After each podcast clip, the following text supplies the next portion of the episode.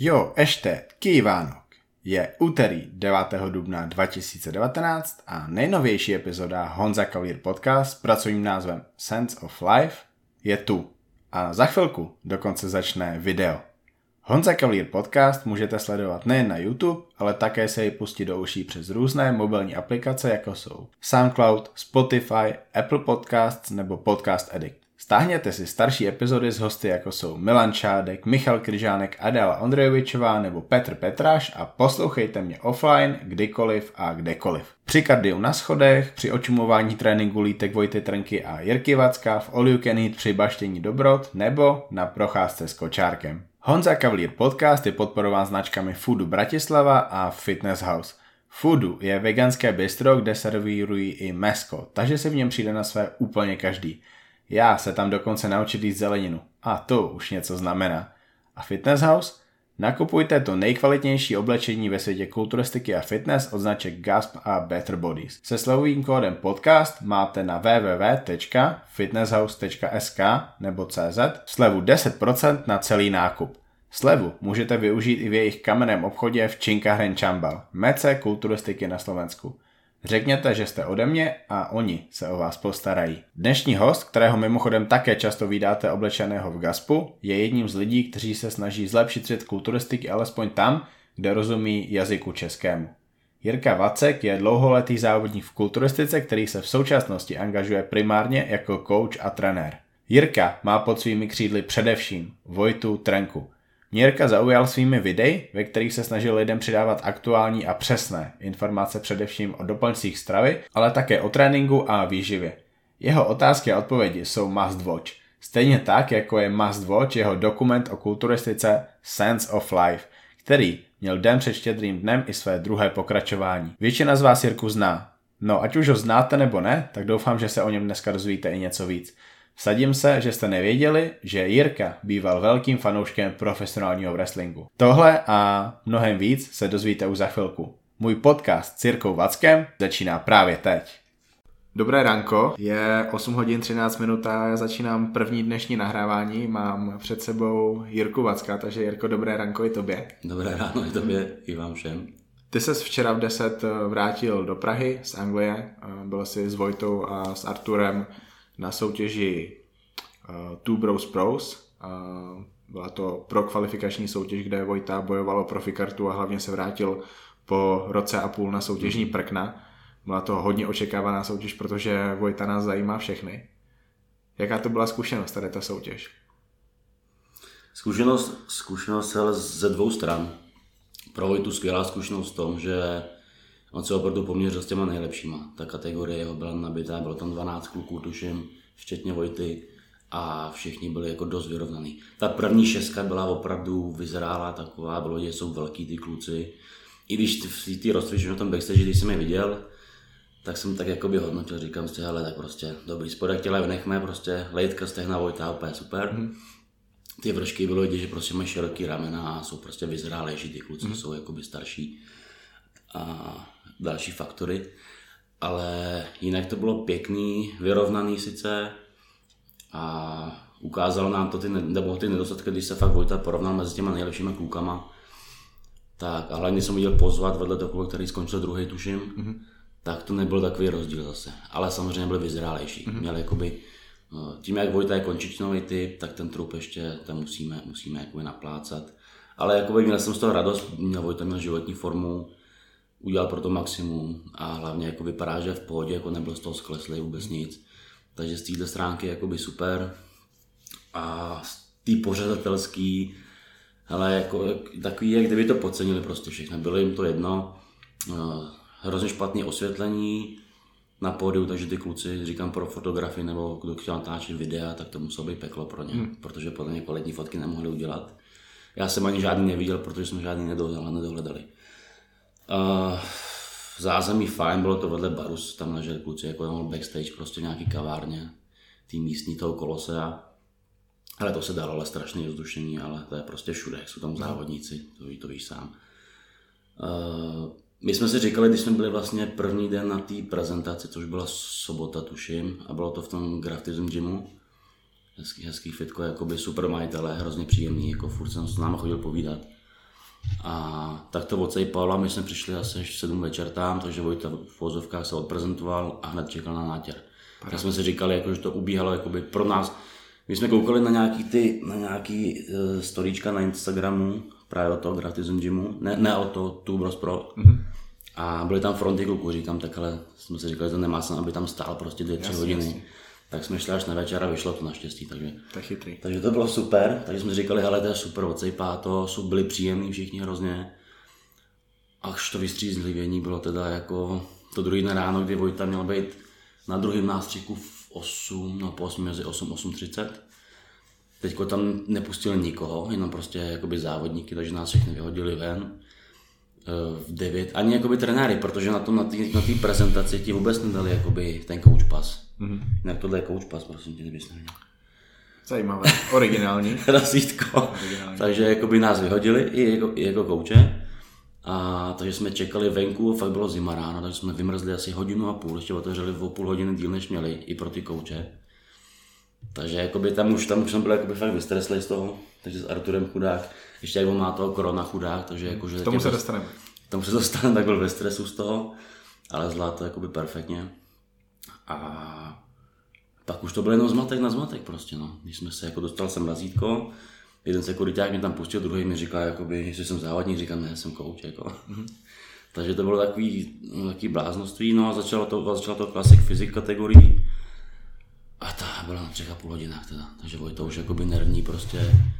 A furt tam vyvolávali ty kluky, furt říkali, že už budou kulturisti a nakonec je třeba po dvou hodinách potom, no, takže tohle bylo nezvládnutelné a vlastně ve dvě hodiny měly začít holky a to jsme se bavili druhý den, tak ty holky šly na stage asi řekla v sedm, v osm.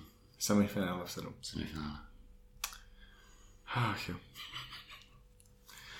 Dobře, uh, Vojta závodil po roce a půl, naposledy závodil Evels 2017 a starý té soutěže si pamatujeme tu brutální roční transformaci. Má tam mm-hmm. fotky s Pepou Arlutem, takže tím, že to ještě se super světlem, černým pozadím, koletním foťákem, tak je to všechno umocněný. To byla ta 15 kilová transformace, Vojta měl 89 kg.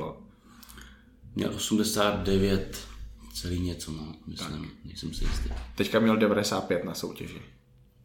My nevíme soutěž, víme, že den toho vážení, nebo večer toho vážení měl 95 kg. Tak 95 kg, takže nějakých 5,5, řekněme třeba navíc. Já si myslím, že těch čistých svalů třeba 4 kg. Mm-hmm. Dejme tomu. Protože a... si myslím, že ten závod byl ještě trochu staženější, mm. jako by lehce. A šel s borcema do 102,5 kg. Do 102,5 kg, což je vlastně 225 liber, ten americký eh, váhový limit těžký kategorie. Mm-hmm. Pak už je ta super těžká.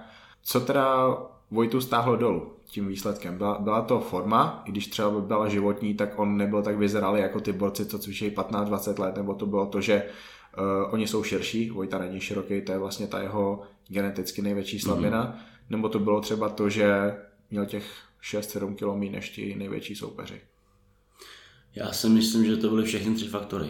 Jednak on měl životní formu, vím to já, ví to on. Když jsme viděli, než jsem viděl fotky jakoby ten předtím, tak prostě tu formu životní měl, vypal krásně.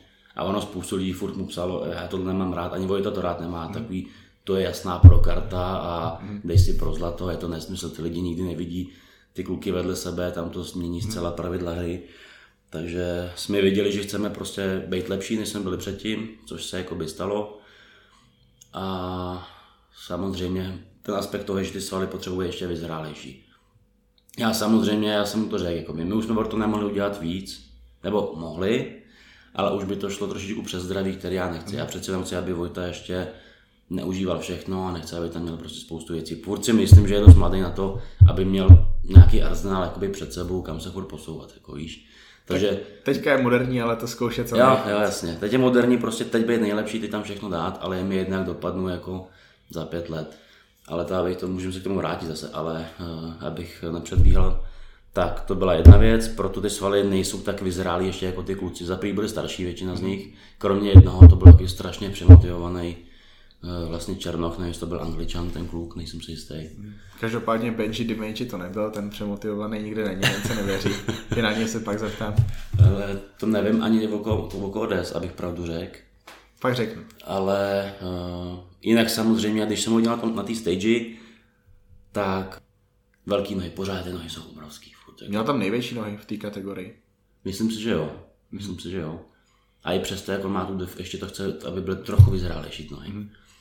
Jo, ale i přesto, že jsme se snažili hodně eliminovat ty stehna, furt, furt ten vršek tomu jakoby zaostává. Mm. Ale ta šířka, ta šířka je strašně znát vlastně. Mm. A jakmile, samozřejmě co víme zadní postoje, když on ty záda krásně zlepšil, ale jak máte lety si mi vysoko upnutý, tak prostě hra prostě po centimetrech a víme, že to ještě na pár let tohleto prostě. Mm. Takže nám, my potřebujeme trošičku naplácat ještě střed toho těla. Mm. Jo, ty ramena měl hezký kulatý, ale přesto jak on tu kostru nemá, nemá vlastně širokou, tam je takový ten, takový ten problém. No a plus 7 kg třeba svalů navíc je furt znát na těch klukách. No. Jasně. Ale i tak Vojta, Vojta nepotřebuje nutně těch 7. On, on by asi i potom stavoval do 212, kdyby byl profík, ale to jakoby předbíhám. Ale vlastně s tou Vojtovou stavbou ta Open asi není jakoby moc ale chytrá. Je to, je to těžký, je to, to zase, těžký. zase předbíháme v tom, jako že může být profík, nemusí. Já si myslím, že on, nebo jsem přesvědčený, že má na to být profesionál. Ale musí tomu ještě vyzrát. Hmm. ale on vždycky se mu líbila 212 samozřejmě. A přesto, že on je vysoký, on má 172 cm, on vlastně je třeba o centiák menší než já, tak vypadá, že je ještě menší, jak má krátké končetiny. A tam bych ho i viděl v 212. Kdyby postoupil, tak pro něj vlastně ideální váhovka, protože nepřibírá taky množství svalů, spíš už je vytvrzovat. Tak. A fakt po detailech, jen plácat pomaličku hustý svaly do těch míst. Jako no. Ale otázka je zase, až jednou prostě se někam pokročí, jak on poroste, protože já v úvozovkách tu jeho objemovou formu musím brzdit růstem trošičku, mm. jo, protože vím, že když naberu s ním 10 kg hmoty, i když to bude jakoby svaly, tak budou měkký ty svaly, tak. protože budu zpracovat další prostě dva roky. Jsem moc rád, že to takhle máte. Jo, jo. To je, to je taky problém té dnešní kulturistiky. Oni chtějí být větší a neuvědomují se, že větší rovná se horší v jejich případě. Že vlastně vidíš to i třeba na tom Filovi. Phil je horší, než byl na první olympii. Myslím, uh, můj osobní výběr nejlepší Ronnieho formy je 2001 Arnold Classic a vlastně potom už to podle mě bylo horší. Nejvíce mi líbil 98, 99, 99 když měl krásný uzonký pas. Lidi mají rádi tu obrovskou formu z roku 2003, kdy měl asi 133 kg a tam už byl obrovský všude. Takže já jsem v tady tom fakt fanoušek toho, že ty se dostaneš nějaký maximum a pak jakože fakt musíš hrozně pomalu. Když uděláš to rychlý, tak většinou to je, většinou to je zle projevíš to na té postavě. Já si myslím, že největší, nejvíc je to znát hodně na těch profíkách nových. Že oni vlastně uh, vyhrávají s perfektní formou i tenkrát dřív mistři světa. Mm-hmm. Já myslím, že to tenkrát stali Denisi Wolfovi. Mm-hmm. Že on byl vlastně mistr světa, tak. byl krásný, perfektní a ty tu první sezónu nebo dvě nabral strašně hmoty a už to nebylo takový. Nespracoval to ještě a má, podle mě to má strašně profíku. Teď rychle prostě uspěchat ten start, naplácat hmotu, ale nespracuju to stejně. Myslím si, že Denis byl na té Olympii 2007, kde vlastně Jay neměl formu, i tak mu to dali před Martinezem, Tony Freeman tam byl brutální, Dexter byl samozřejmě hodně vepředu, mm-hmm. ale plno lidí říkalo, že Denis měl vyhrát. A to je Denis 8, eh, 10 let předtím, než my si ho pamatujeme jako toho borce, co závodí s filmem. To byl vlastně potom, co vyhrál ty amatéry. A to, to je super příklad. No. Tam byl. Já si myslím, že jo. Já nevím, jestli je ten rok, já zase nejsem, že bych takhle to měl studovaný jako ty všechno ale vím, že v tom roce on si jinde stěžoval, že ho, ani že ho nedávali vedle Katlera, tak. což je pravda. To je ono. Jo, a to je jako já jsem teda opravdu Katlerovec, pro mě Katler já taky, prostě, já taky. prostě strop, a, ale tam jsem si řekl jako, ha, sakra, neměl si být prostě Olympie. Mm-hmm. Katler nám chybí, co? My jsme, mě hrozně. Vím, že prostě lidi ho neměli rádi kvůli tomu, že on byl šampion tak dlouho, ale pak tomu a, a chybí. Strašně moc chybí. Ale já nevím, jestli byl dlouho šampion, on já si myslím, že on měl tenkrát vyhrát Olympii nad Roným, nechci kecat 2001 nebo 2003, řekl, že měl životní formu. Mm-hmm. A řekla to jakoby spoustu lidí. Vyhrál semifinále? A tam měl skvělou formu prostě. Mm-hmm. Tam už přesně Roný začal být jako hodně masitý, velký. Mm-hmm. On byl vždycky velký, ale už to bylo takový, tam měl skvělou formu. Ale vyhrál 2006 vlastně jakoby dlouho, tak on tam nebyl dlouho takhle na vrchu, že jo. Mm-hmm. Prostě bojoval x let s Roným, byl druhý furt až 2006, vlastně se mu to povedlo. Tak. Vyhrál 2006-2007, pak ho porazil Dexter, mm-hmm. takže si myslím, že pro ty diváky to bylo jako boom. A pak se vrátil vlastně a porazil Dexter zpátky a tam měl podle mě úplně životní formu. Tak to byl, a to byl nejlehčí za posledních asi 7-8 let. byla nejlehčí, nejlehčí forma a když koukneš na ty fotky, jak si myslíš, že oh, jak je největší. No, on měl prostě nejlepší formu a měl Perfektní. 249 liber a proti Ronýmu chodil 260, 265 liber, hmm. takže měl třeba o 6, o 7 kg míň. Ale bylo to ostřejší. Bylo to ostřejší. Znáš tu fotku, jak tam vlastně tlačí Jo, tou ale nohou? to každý. A vlastně tohle fotka, já nevím, jestli tuhle fotku má z toho roku, nebo jak porazil toho, no, toho Kolmena 2.6. Určitě ten rok 2009. Jo. Já ji mám úplně v nejvyšším uh, rozlišení, co existuje. Vím to na 100%, protože Jarda Kvěch, je, já nevím, jestli ho znáš, Jarina Roný CZ. Nevím, nevím. Uh, to je jeden z největších odborníků na kulturistiku v Česku. A on uh, si zakládal na tom, že chtěl mít každou fotku z profesionální soutěže. Mm-hmm. Ještě do nějakého roku, protože teď už to nejde díky sociálním sítím a prostě kdo ví, kdo tam fotí. Ale tehdy jakoby fakt měl každou fotku z každé soutěže, takže měl i tu fotku v nejvyšším rozlišení. Tam si to odevřeš tu fotku, úplně tam vidíš ty největší detaily. Tu nohu si přibližuješ, přibližuješ, přibližuješ a ona je pořád ostrá. To je neuvěřitelný u té nohy. On byl skvělý. On tam měl ještě ty rozhozený vlasy takový. Tak. Ale mně se vlastně ještě víc líbila forma rok potom. Už měl ty vlasy mm-hmm. nahoru a tam, tam, Tam byl vyšel, strašně. To jsem říkal, to snad. Přišel mi snad ještě jakoby subtilnější trochu než, než 2.9. Ale zase o to víc ostrý. A Mhm. jako vyšlo mu to perfektně. A tam to vystupování ho bylo jako neskutečné. A porazil Fila. Porazil vlastně Fila naposled. No. Ty jsi odborník na vlasy, Jirko. má, má Jay Cutler nejlepší vlasy v kulturistice? To asi ne, nejlepší má asi Flex, ale. Nejlepší má Flex. Má hodně podobný vlasy, mají, no. Jo, takhle, měl super, super, jo, já jsem, já ho měl rád Kettler hrozně, ale ten jeho účest to jsem vždycky byl. Ale jak měl právě 2.10, ten byl skvělý. A, ale Flex asi, no. Mě bavil, on jakoby jako první točil takový ty videa mimo posilovnu, že jo, do té doby mm. uh, Ronnie měl ty svoje DVDčka legendární, Jay měl svoje legendární DVDčka, On the Redemption, Jay Cutler měl uh, A Cut Above, pak měl Shredded to Pieces, něco takového. A, No. a znáš ty DVDčka? Znám, pak byl Eketebo, Tak, tak, tak. On to byl From J to Z, a takovýhle A různý. on pak začal točit i lifestyleový a že on měl ty svoje účesy a masáže točil. Jay, Jay v tady tom eh, hodně utek v té době a teď je považovaný vlastně za business of bodybuilding, tomu lidi říkají, mm. že on je vlastně ten největší businessman v kulturistice.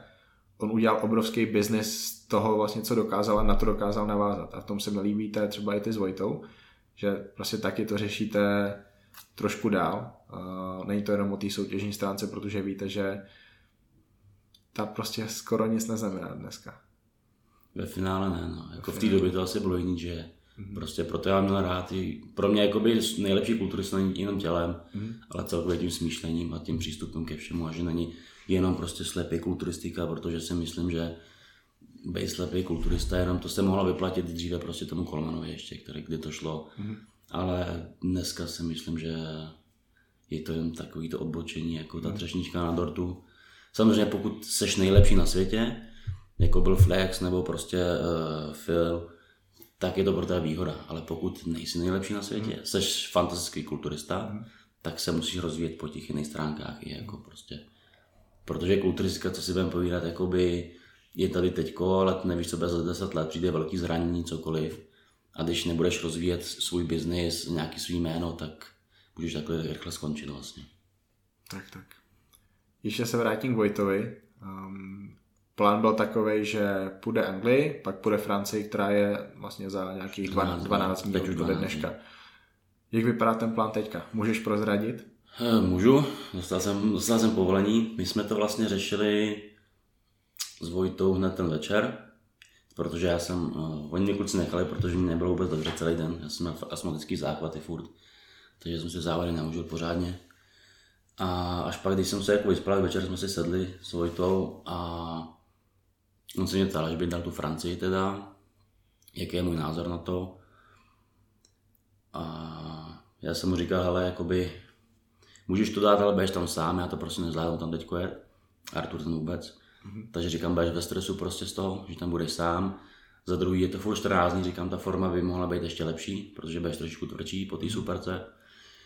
Uh, na druhou stranu já tam nebudu, takže prostě budeš tam jakoby v nervech a budeme to řešit prostě online. A nemyslím si, že ten skok, já si myslím, že tam budou furt ještě dobrý závodníci hodně.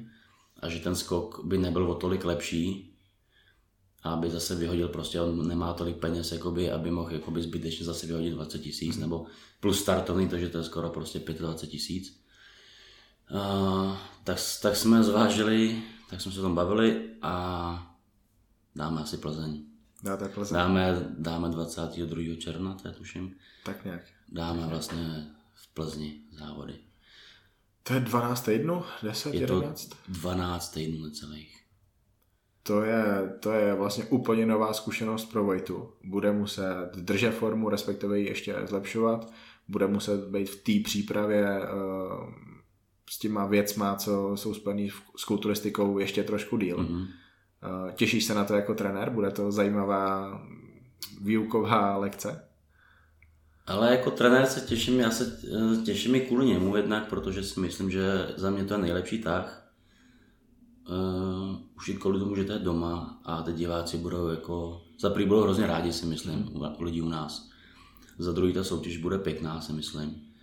Ušetří tam prostě stres cestování, ušetří tam prostě financí spoustu tím, že bude muset zase na hotelech být a ty tři měsíce, my jsme to probírali, si myslím, že jsou dostateční k tomu, aby on přišel ještě lepší, než byl teďko. Mm. Není to tak krát... Zase ta doba je taková, že si trochu odpočine, protože s je to o tom, že nemusí držet prostě stovky furt. Jo.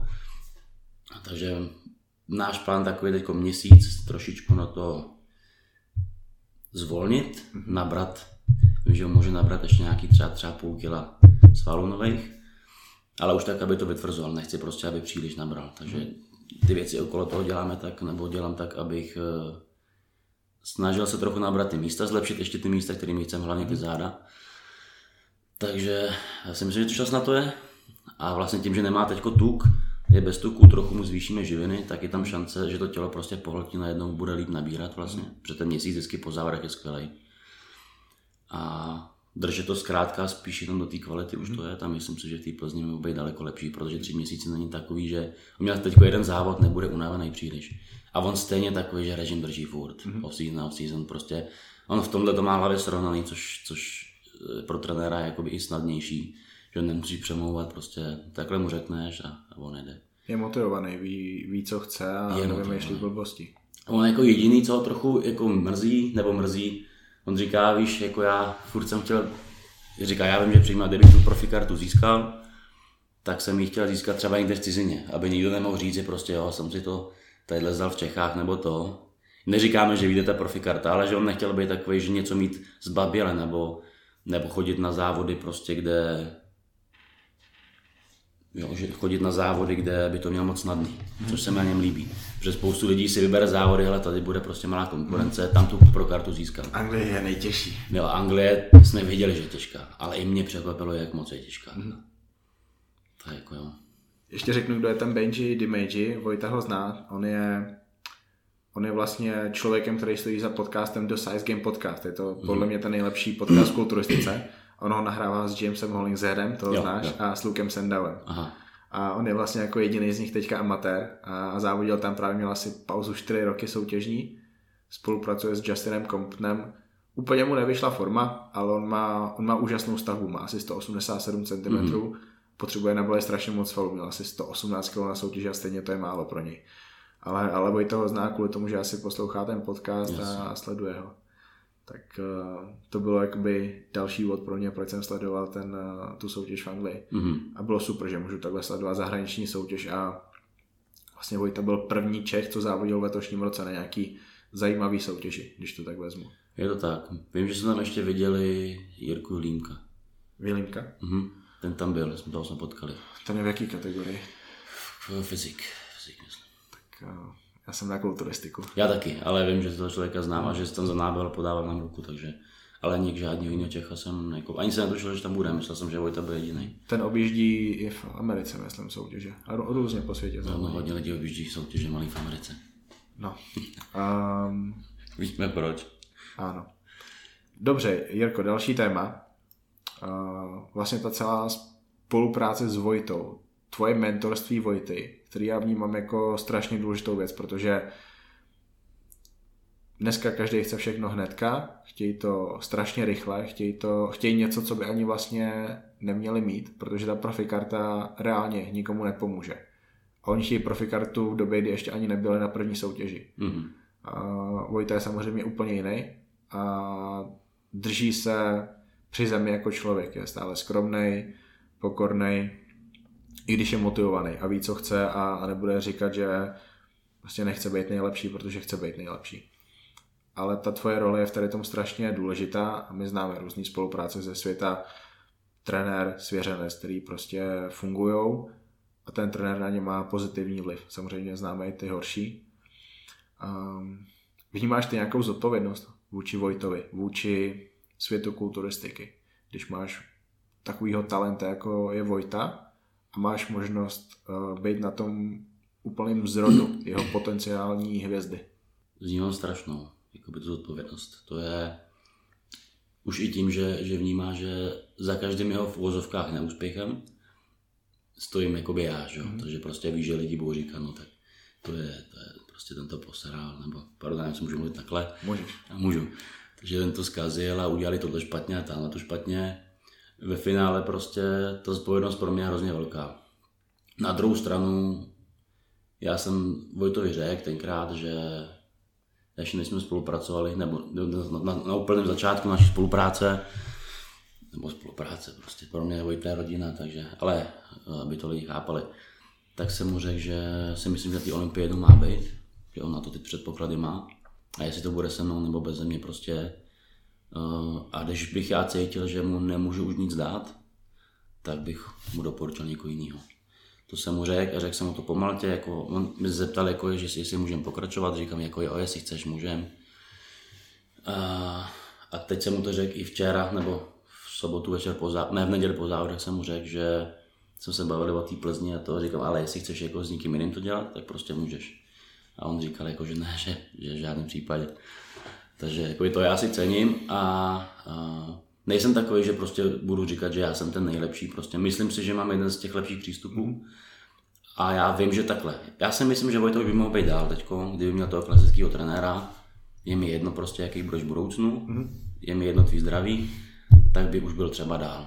Ale Vojta ví, jaká moje cesta, mám to takhle s každým závodníkem, prostě já přes určitý zdravotní věci nechci nic uspěchávat, takže, takže takhle to beru já. Takže ta zodpovědnost pro mě je velká, ale uh, je to v úvozovkách je taky dobrodružství s tím Vojtou podstupovat tu cestu a vidět, jak on se vyvíjí jako lidský, jako člověk. Hmm.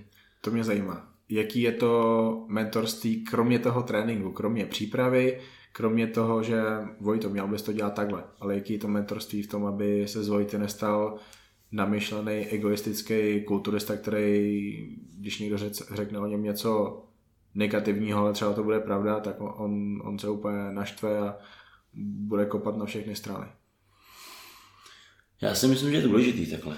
Jedna strana je, že ten kluk to musí mít v sobě, nebo každý člověk musí mít v sobě to, jakou má povahu. To hmm. prostě hmm. nějaký seš a buď to rozvíjíš, anebo když máš negativní vlastnosti, jak na to prdíš, prostě jsem takový a jiný nebudu. Hmm. Vojta je takový, že se snaží jako se rozvíjet. A asi je to i tím, že já, já jsem takový člověk, já mám prostě rád nějakou skromnost, mám rád lidi, kteří, kteří se chovají slušně, kteří nejsou namyšlený a já bych s těma lidmi nedokázal spolupracovat. Takže já jsem to říkal, já můžu, když se mnou přijde největší talent, který bude u nás a budu vidět, že prostě lidskosti mi absolutně nesedne, tak řeknu, ale nechci. Mm-hmm. Jo, pro mě to mentorství je v tom, že ty lidi chci učit nějaký tý pokoře v tom a aby fungovali prostě lidsky, protože si myslím, že ta dnešní kulturistika na, na rovinu, já prostě jsem kulturista nebo závodil jsem, ale nesnáším kulturisty, když ti to řeknu takhle. Protože takových těch pravých kulturistů dobrých, který jsou nad věcí, který prostě jsou lidský, je hrozně málo dneska. A já chci, aby takový Vojta byl. Teď už máš ty kulturisty, kteří ani nesledují kulturistiku. Oni se nezajímají o ty výsledky, oni nejsou fanouškem nějakých, nějakých prostě kluků, proti kterým se třeba postaví. Oni je berou jako největší nepřítele. Mm-hmm. Jakože jestli je někdo jejich kamarád, tak je to někdo v té značce, která je sponzoruje a pak už vlastně, když je nesponzoruje, tak ztratí kontakt i s tady těma. Je to tak, no, a, ale naše česká scéna je to s holým příkladem. My s Vojtou jsme takový, že jsme trnem v oku hodně lidem, trenérů i závodníků, takže... Mm-hmm. A taková, taková otázka, na kterou bude strašně těžký odpovědět, ale nějaký tři čeští nebo slovenští, slovenští ne, čeští kulturisti, co tě napadají, co mají neuvěřitelnou genetiku pro kulturistiku ve všech směrech. Podle mě tam je Milan Čádek, asi tam bude i Pavel Beran, ale čas ukáže, jak vlastně on zvládne ten nápor vrcholový přípravy rok od roku. Ale Osladil to určitě není. Osladil nemá dobrou stavbu, ale i tak je na vrcholu. A kdo, kdo, tam, kdo by tam mohl být další? Kdo má fakt super genetiku po těch různých směrech? Ale jako já nevím ani, jestli jakoby souhlasím s tím osladilem, lidskost, jako, nebo jaký člověk je jedna věc, to neřeš, řešme jenom stavbu těla, on je pro mě furt lepší než Milan. Jo? Mhm. I stavbou? I stavbou. Zajímavé. I stavbou. Milan je, jo, má lepší ten, je prostě v tom pase, já nevím, jako by těžké, hele, těžko říct, oni jsou prostě každý jiný. Mm-hmm. Ale mě se, jako Milan, Milan se mi líbí v určitých ohledech líp a Lukáš zase v těch dalších. Mm-hmm. Ale samozřejmě jakoby estetikou, čistou estetikou je Milan lepší. Mm-hmm. Ten tvar svalu, to Ten tam, tvar to svalu je tam prostě lepší. Mm-hmm. A Lukáš neskutečně prostě vyzrálej, neskutečně kontroluje ty svaly. Mm-hmm. A pro mě úplně nejlíp, nejlíp stavěný kulturista je prostě Pavel, Pavel Beran. Mm-hmm. To si myslím, že to je stavba těla, když to prostě vydrží zdravotně a všechno, tak to může být na Olympii. A ať mi říká, kdo chce, co chce. Protože když jsem ho viděl i vedle těch profíků na Evlos, tak byl fantastický. Strašně se mi líbí, že on má, on, mě, on vlastně využil toho, že si dal rok úplně pauzu od závodění a teď to chce udělat znova pro rok 2019. Dva roky. Dva roky? Dva roky. Dokonce. Dva roky byl mezi poslední Evlos, když získal pro kartu mm. a Evlos teď dva roky Aha. a teď chce znova dva roky. Aha, Říkal věně. Myslím, že to bylo 2016-2018. To nechci, myslím, že... Tam bylo to s Vojtou, byl tam Vojta, ježiš. 2017 byl Vojta, I 2016 byl Vojta. nechci kecat. Ale byly tam dva roky určitě. A teďka vlastně chce zase vynechat ro- rok 2019 a, Myslím, že jo, myslím, že určitě. a nechce to prostě zbytečně tlačit. A teda bude tlačit do objemu a nebude to tlačit tak, že brutální objem hnedka příprava. A je to stojí, co to stojí. Vezme to trošku chytřejc. Ale nevím, vím, že teď, teď, teď se tam tlačí docela brutální objem, jako no. Mhm. Myslím. Tam je... Pro mě je strašně těžký říct, že má někdo potenciál, když ho vidím na jedné soutěži v profíkách a porazí tam vlastně lidi, co ten Samsung dal, dal pak závodil v Itálii a byl tam snad 12. 13. Slavoj Bednář, tak že koukneš na Berana, koukneš na Bednáře a ta genetika je prostě jinde. Pak tam byli další závodníci, kteří zatím nic nepovyhrávali, ani nebyli třeba v top 5, víš? Já vím, ale když jsem viděl vedle, vedle uh, Natana, to, Natana Deaši, i toho role Winklára, prostě mi se role se nelíbí.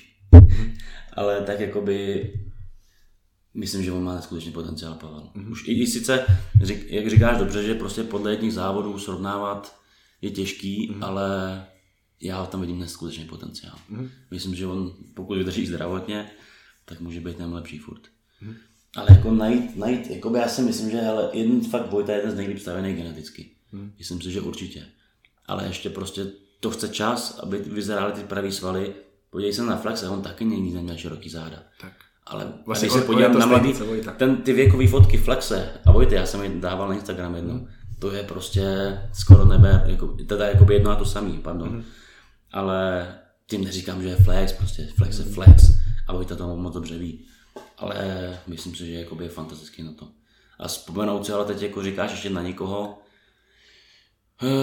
hele lidi ho třeba nemusí nebo to, ale třeba Pavel Koukal má hezkou stavbu. Má hezkou stavbu, otázka je jako, co to bude, jak to bude, ale, ale jenomže taky v tom elitu se to prostě srovnává jakoby jinak, víš, že když jsem viděl vedle Vojta na, na tom Evils, kde byl Vojta naposled, kde on to tady přetáhl jakoby, Pavel, že byl hodně stažený, tak byl prostě malinký proti Vojtovi, že jo.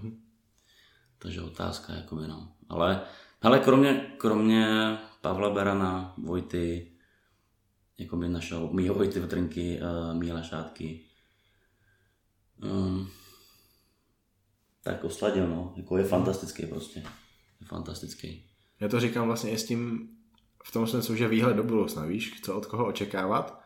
A jakoby ne, není tady teďka někdo, kdo by asi měl udělat boom. I když máme uh, v elitu teďka pět nebo šest profíků, hodně dobrých, a pořád to není někdo, kdo by asi měl konkurovat tomu Kryžánku. Je tam, je tam Kašpar, je tam Dalibor Hájek, je tam Milan Obořil, je tam uh, Honza Turek, který ten bude vždycky těžit z kvality. A ten to bude mít strašně těžký, protože má dlouhý končetiny a jde proti Kryžánkovi, který má ty končetiny, to, bože můj. Jako jo, ale víš co, ono, ono, já vím, že ty jsi velký příznivce Michala, mm-hmm. a hodně, ale jako já... Já vidím na Michalovi ty slabiny. Já z něj nejsem pryč, jako. Aha. Víš, už pro mě, uh, a já mám jako, lev, jako rád Michala, nebo to on je super, ale je, není to ten typ, víš co, pro mě kulturista, pan kulturista je celkový pohled, mm. nejenom tělesný. A prostě to pro mě Michal není. Mm. Víš, Michal je takový ten, on je jakoby skvělý genetik, on má fakt jako hrozný dar. A mě, my jsme tuhle, tuhle jsme jeli nějakou diskuzi, nebo já jsem dával nějaký příspěvek prostě o té genetice. A mě hrozně jakoby vadí, když typy lidí, jako je Michal, ti budou tvrdit a jakoby dělám to trenéra strašně dlouho. Sám jsem si odzávodil, znám těch závodníků a bude ti někdo tvrdit, že musí říct stejně jako člověk bez genetiky. Prostě mm. a ty lidi si zatím stojí a Michal se zatím taky stále, je to prostě nesmysl. Mm. Ať mi každý řekne, kdo chce, je to nesmysl. Když postavím perfektního genetika, proti člověku, který má menší genetiku, oba budou dřít jakoby stejně, tak vždycky ten, co má genetiku, jasně to, jasně to vyhraje. To prostě tam není jako jediný, že by přišel z formy. Jasně. Ale on, a vidím to, a vidím to na mém Vojtovi. Vojta nemusí držet furt 50 stovky jako jiní závodníci. Nemusí prostě. Hm. Jiní kluci prostě budou tři měsíce předtím padat na hubu v vozovkách a Vojta může padat na hubu měsíc. Prostě i ten Vojta to nemá, teď se neurážele, nemáš to prostě tak, jako, nemá to tak složitý, extrémně jako člověk bez genetiky. Mm. Jo, mě fakt jezdí kluci, který by si chtěli vyzkoušet závody, ale jsou tak jakoby úplně geneticky jako vyřízený, mm. že i když tam mají látky, tak řekne, že ale ty jako, ty cvičíš, nebo? Ta genetika je strašně, a přitom ty, kluci, on, ty, ty držou, ty držou víc než ostatní, drží jídlo prostě celoročně. Víš, mají, a já si myslím, že tyhle lidi mají ještě větší zápal do toho, mm. než ty perfektní talenti. Jako. A já si myslím, že je strašně moc talentů, který vůbec ten sport nedělají. Mm-hmm. Protože když, když máš něco zadarmo, tak se to vlastně vůbec nevážíš téměř. Mm-hmm. Takže tohle mi trochu vadí jakoby na Michalovi prostě jakože uh, ať ho mám rád, ať je krásný závodník, tak prostě tu skromnost by si tam trochu mohl říct, jako víš, jako nemusíš si říkat, já dřu úplně stejně jako všichni ostatní.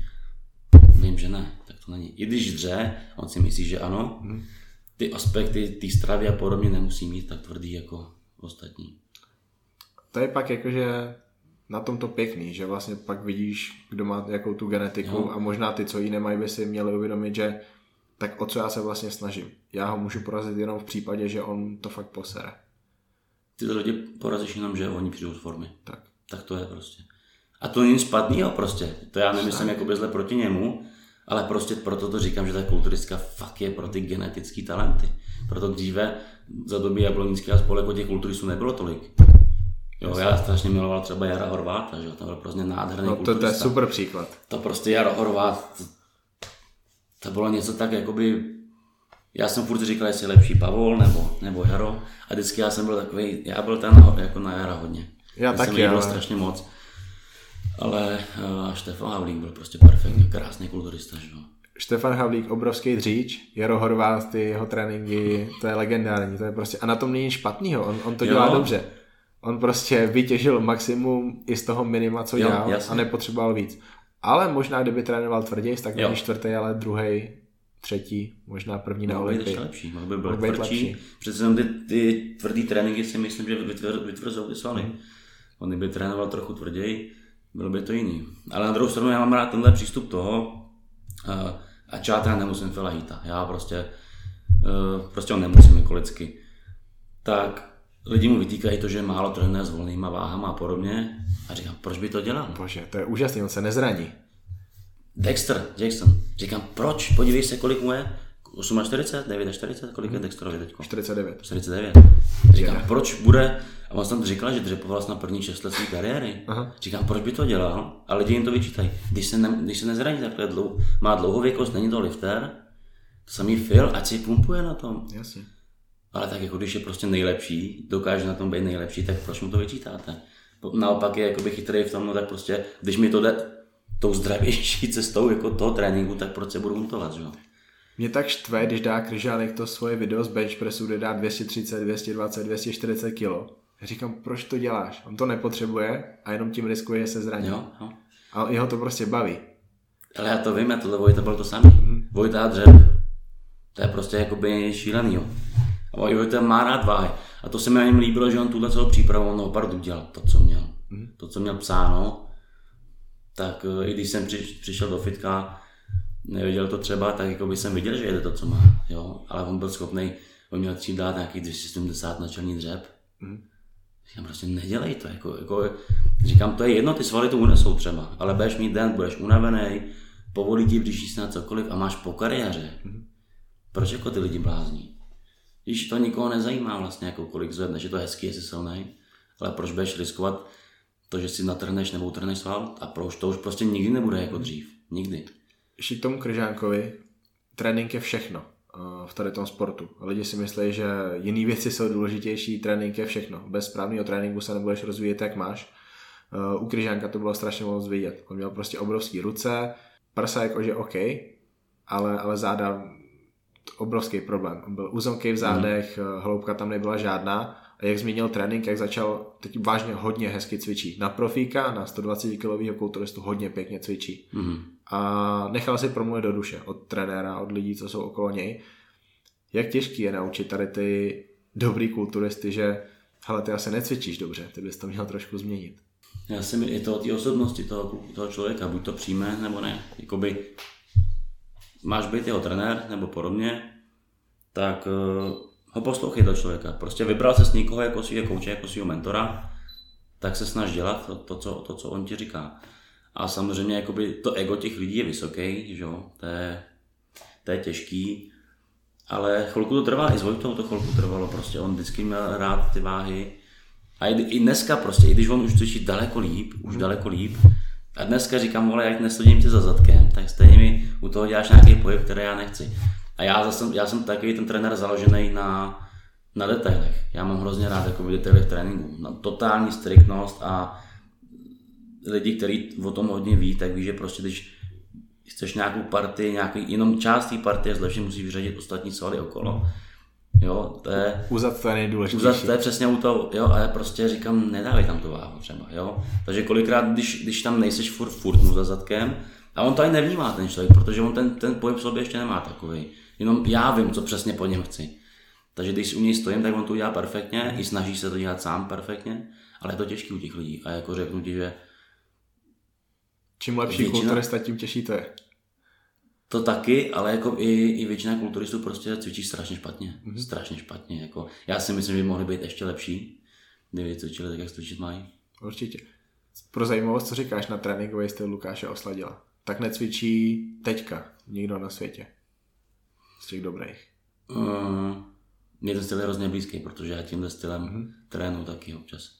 Já mám taky periody s klukama, mm-hmm. i Vojta takový styl tréninku měl teďko. To je prostě styl, který jako mně se líbí hrozně. A má si výsledky, proč by to měnil, že jo? Mm. Neustále je lepší prostě neuvěřitelná kontrola svalů a, a rozvíjí se správně. A o tom to je. A to, to, to, to já mám hrozně rád. Jakoby. Mm-hmm. Každý říká, třeba nějaký známý říká, ty trénuješ už jako Lukáš. Říkám, no tak já takhle trénuju furt, ale já nejsem taková hvězda jako Lukáš, aby si lidi mě o mě mysleli. Ale taky ty tréninky já mám rád, prostě mm-hmm. takhle já trénuju a ta kontrola svalů je strašně důležitá prostě. Uznáváš cheating někdy? U nějakých partí? Teď, ale pro mě hrozně těžká otázka. Uh, strašně... Vím, že nikdy je třeba dobrý v určitých částech toho tréninku, ale dělá mi hrozně problém jakoby k tomu někoho pustit. Jako. Mm-hmm. Protože myslím si, že málo kdo umí dělat cheating správně. A už ne vůbec u základních cyklů, tam jako neexistuje prostě cheating. Co říkáš na cheating u upažování? Zkombinuješ nějaký těžký cheating a pak tam dáš fakt třeba, že 2x20. Striktně. Mm, neuznávám. Neuznáváš. Mám rád těžký upažování, mm-hmm. ale snažit se fakt jako ty ruce furt spát do strany. Mm-hmm. A to je cvik, který dělá hrozně lidí málo jako správně. I kultíků, že to každý cvičí lejtka, mm. to, to mi to, to, to prostě vadí. Jako. Může tam být lehoký pohyb takový, mm. ale jak už milé lidi krčí ruce, taky ty extrémy a to, to, proto já nejsem. Kde má ten cheating smysl? Napadá ti nějaký takový cvik? Když se bavíme fakt jenom o tom lehkým, tak je to, mhm. může to být přesně lehoučký upažování, může to být, někdo to dělá prostě u bicepsových zdvihů, že jo. Mm. Když si ale myslím, že si můžeš dovolit pouze, jakoby, když fakt máš kontrolu v tom bicepsu, protože jakmile někdo si houpne džinku nahoru a nemá kontrolu v tom, co ho vypne prostě, mm. že mu to ve finále stejně zabírá přední delty. Mm. Ale hodně flex to dělá vlastně, když se podíváš na jeho mm. trénink bicepsů, tak jsou tam třeky, kdy fakt ten cheating u těch ruku je hodně, takhle je mu je to jedno, co mu dovolit může, že jo. Předloktí, lejtka, no, ruce. Ale to je ono prostě. A to je, říkám, kdyby Vojta s těma nohama, já nevím, jenom prostě chodil tyjo, do schodu prostě celoročně, jak on ty nohy prostě mu udrží. Jako. Hmm. To je o tom, máš nějakou partii dobrou, tak bude vždycky dobrá.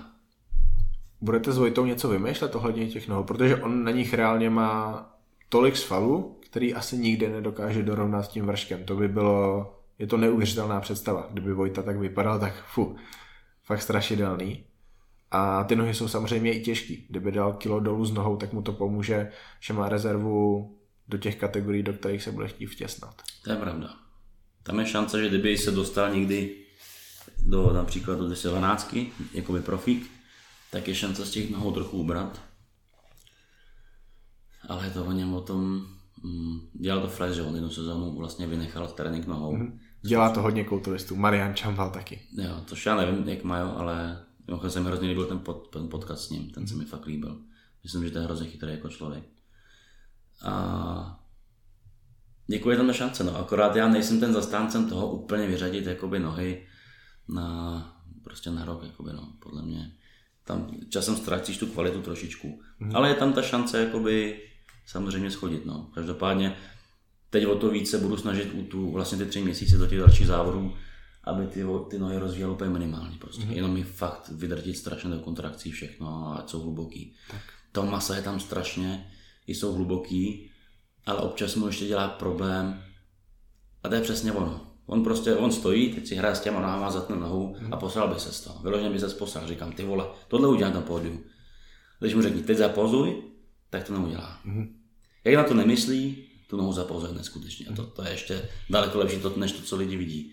Ale ve chvíli, když prostě to po něm vyloženě chceš, tak se musí hodně snažit, aby tam dostal tomu tak, jak potřebuje. Musí vymyslet přirozený postup při tom pozování, kdy to ukáže na stage. Jo, že, jo. I, že i na tom stage si nakonec bude hrát, hodí tu pózu, ale pak si ještě uhraje, uh, zahraje. Bonak to dělá hodně často. On, on ví, že v nějakých těch pózách nevypadá stoprocentně, tak pak přidá ještě takový půl pózy navíc. Jo, to jsme dělali, bylo to v plánu, kdyby měl třeba víc času to odpozovat, protože Vojta vlastně není moc času. Jo, tady to, tady to fungovalo. Já nevím, jestli koukal na ten přenos nebo ne. Nekoukal. Nekoukal. Koukal jsem se, ale tím, že jsem měl takový spožení, tak prostě nezjistil jsem, kdy to bude a pak už jsem byl někde venku. Rozumím. Takže vlastně oni vzali tu první šest, těch prvních šest kluků. Sledoval jsem Classic Physics, se vzpomínám. to je super. Ty tam byly třeba půl hodiny, takže... No, právě. Takže vzali první šestku, rychle porovnali, mm-hmm. druhou šestku porovnali. Vzali si eh, první call vlastně, strašně drtil ty kluky, jako by bylo vidět, že si strašně nechávají záležet na tom porovnávání, ty kluci tam byli na 15 minut na tom stage. Ale tu druhou šestku vlastně nedali Vojtovi šanci mm-hmm. Se porovnat s někým z té první šestky. A reálně měl šanci se porovnat minimálně s dvouma klukama z té první šestky. Což trochu byla škoda. To nemám rád, protože kulturistika takhle nefunguje. Tam někdo tam přijde, vypadá za začátku fantasticky, během třech minut, bum, je spocený, je zadejchaný, nedokáže držet břicho, nedokáže zatnout nohy a někdo vypadá líp, líp, líp, líp, líp, jak mm-hmm. pozuje dál. Roli, roli mu se to strašně často stává. On přijde a vypadá no jako kus sraček, ne, ale jako kus sraček oproti tomu, jak dokáže vypadat no, nejlíp. A na konci vypadá úplně jako jiný kulturista. A je potřeba fakt porovnávat ty kulturisty, ne si vybrat, že tady to je šestka, je tam prostě otrápit, a co pak ty kluci z druhého kola, který by mohli s někým bojovat. A kulturistika je o porovnávání, ne že OK, jdem dál. Je to tak, no. To bylo taková ta škoda na tom, ale ono to bylo i vidět na tom, jaký měli sklus. Mm-hmm. Tak pak už si říkám, zrovna, zrovna ta kulturistika, víš co. Tam, tam, proč, proč tam něco ubírají, když je tam tisíc kategorií klasik fyzik, pak tisíc kategorií fyzik, bikin, ale ty kulturisti, který představu si myslím, že vždycky jsou ty hlavní na tom přece jenom. To je to největší lákadlo. Tak jako by bylo vidět, jak už i v tom backstage, jak najednou tam spěchají. Mm-hmm tak jsme si říkali, no tak to bude zase pěkně ve spěchu, to bude na Takže i to si myslím, že hrálo svoji roli jako tohle. Je jim to jedno, neřešej to. Neřešej to. Neřešej. Já si říkám, že možná spoustu rozhodčích by měli jako dlouhodobě závodit, aby si uvědomili, jaký to pro ty kluky je, že prostě tadyhle tři čtvrtě roku dřou. To je ty pořadatelé asi. Měl by fakt nastavit ten časový hmm. harmonogram a dá se to spočítat. Ček, funguje to všude. soutěže na Slovensku měli časový harmonogram vždycky, však Mozolany nebude zbytečně díl na soutěži. Na to nemá čas, prostě soutěž končí v 10 hodin, do té doby stihneme všechny kategorie, všechny dostanou tolik času, kolik potřebují. A na různých soutěžích i v Americe tak bývá, však Kalifornia pro mm. Milan Čádek se tam rád vracel, nebo rád by se tam vrátil, asi tam nakonec nepojede. Úžasná organizační stránka. Takových soutěží je plno, ale tak je strašně moc soutěží, kde si trofnou začít i s dvouhodinovým spožděním a pak je všechno jinak. Je to smutný, no. Je to takový, co s tím dělat ale jako. Ještě jedno aktuální téma, myslím, že i Vojta ho dával na Instagram. Víš jaký? Než se tě zeptám. Nevím, nevím. Uh, SKČR, myslíš? Jak to bude teda? No tam jediné, co ty musíš jakoby udělat podle toho, co psali, je, že jdeš na Čechy, musíš jít, pokud jsi na republiku, musíš na Čechy, mm-hmm. ale úplně jedno, jak skončíš. Vlastně můžeš na republiku. Oh. Takže vlastně, když tam půjde 20 kluků na Čechy, který reálně může být jeden 20. No co řekl na republiku, republiku, že? Už to není, že první prostě pětka, šestka může na republiku. Už úplně oni degradovali, degradovali to, o čem byla prostě dříve mistrovství republiky. Že? Dřív prostě, byly oblasti. No právě, dřív byly oblasti, kraje a pak až republika. Že? A teď oni už úplně udělali takovou, takový nesmysl. A jako, já nevím, jak to budou stíhat, protože jestli bude tolik lidí na republiku, mm-hmm. už jenom kvůli tomu, aby si někde napsali do svého statusu tyjo, na Instagramu, tyjo, účastník mistrovství republiky. Přesně nebo... tak, to si dají do statusu. Ale jako já, já jsem úplně, já jsem to na prášek, protože tam mám pár lidí a nevím, co budu dělat celý ten den, to se asi blázním, jako. Vůbec se mi tam nechce. Jako SKFČR udělala, udělala prostě, nebo jde prostě do kytek úplně. Proč to dělají? Proč to... Je, jsou, tam, okay, jsou tam lidi, co tomu nerozumí a zároveň je tam plno lidí, co tomu rozumí a jsou prostě z té dřívější doby. A chápou, vědí, jak to je, Myslíš, že jim je to jedno? Nebo že prostě nic neřeknou jenom? Myslím, že to je o startovním jenom. Je to prostě o tom, aby se vybral co nejvíc startovního. Protože tam po jinak pouštěli tolik lidí. Rozhodně to nedělají kvůli těm lidem. No to rozhodně píšou, ten nesmysl.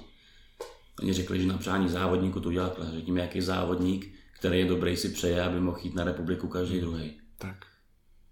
To ať nechají rovnou pohárovky jenom, nebo kondičky, prostě, teď je to úplně jedno úplně tím degradovali to, co má znamenat prostě mistrovství republiky. Tam už ani nepůjde nikdo, kdo je dobrý, proč by tam chodil? No, to je další věc. V podstatě žádný kulturista, který má nějaký reální ambice v kulturistice, už nejde na republiku. Nebo jde tam v podstatě jenom v době, kdy třeba závodí ještě čistě. Tak. Proč, proč by se pak nějaký fanoušek zajímal o mistrovství republiky? Ale těžko říct, podle mě ty lidi, kteří jsou naivní, kteří si třeba myslí, že fakt jako se to dělá jakoby na tvarou a, a ale jako je to blbý, já si myslím, že svýho času na Slovensku prostě byly, byla špička, že jo, na mistrovství Slovenska. To bylo šílený. A všichni dopovali, všichni. Ale chodili na čisto, protože měli týden, dva týdny potom Evropu. No, víme, jak to na čisto zase. V té době, v té době chodili tak, aby prošli. Teďka je ta situace jiná, ale to, to je složitější téma. To možná budu řešit s Igorem Kopčekem v podcastu, protože vlastně loni byl průser Slovensku, chytli závodníka na Evropě mm-hmm. a to se jim nestalo strašně dlouho, jakože možná nikdy. A to, to je obrovský problém i z pohledu státu, protože oni jsou teďka pod dohledem, protože OK, tady se děje tady to. Musíme dát dohled a jakmile jsi pod dohledem v tady tom sportu, tak 28 nebo 29 kulturistů na mistrovství Slovenska loni, 10 dopingových testů, ani jeden reprezentant, protože žádný reprezentant nebyl na čisto, mm-hmm. šli na Evropu. A z těch deseti nereprezentantů osm chytli. 29 závodníků. Neuvěřitelný. Ale jako mi to přijde celkový, prostě, ale všichni ví, že to, v té kulturistice to je. Ve vrcholovém sportu to je, to není jenom kulturistika. Mm. Je to v každém sportu prostě. Ty lidi jsou naivní. Ale dělat vyloženě v kulturistice dopingový testy, jako proč? Mm. Zvlášť když na mistrovství světa pochybuju, že egyptiani určitě jsou čistý nebo podobně. Nejsou. No. Proč to? A to, to dělali Čechům, to udělali úplně extrému, že jo? Mm-hmm. Říkám, proč? Jako, jako, všichni to ví, všichni to ví, ví to pořadatelé, ví to rozočí, ví to dopingovka, ví to všichni závodníci, ale prostě se to budou dělat, je to pro mě nesmysl. Nechal byste jenom tak, že naturální kulturistika bude, ok, tam buďte naturálové, ale i v IBB bys prostě doping neřešil? Pak by to nemohl být státní sport, protože respektive státem uznávaný sport, protože ten musí být pod dohledem dopingové organizace. Ale podle mě kulturistika není sport. To je další téma. Jako víš, takže uh, naturálové samozřejmě, i když vím, že jsou nějaký naturálové, který tam je třeba růsták nebo takhle, to těžko zjistíš. No. Ale jako už to už neříš naturál, pardon. Jako. Hmm. A v celé IBB jakoby určitě, ať prostě, ať to nechají být, hmm. nebo jestli chtějí dělat dopingovky dobrý, udělejte úplně plošně dopingovku. Hmm. Úplně by zrušil dorost. Hmm. Fakt by zrušil dorost, protože ty kluci se ničí dorostu už, hmm. to je nesmysl, ale když bude juniorka, jedem všichni, čistě.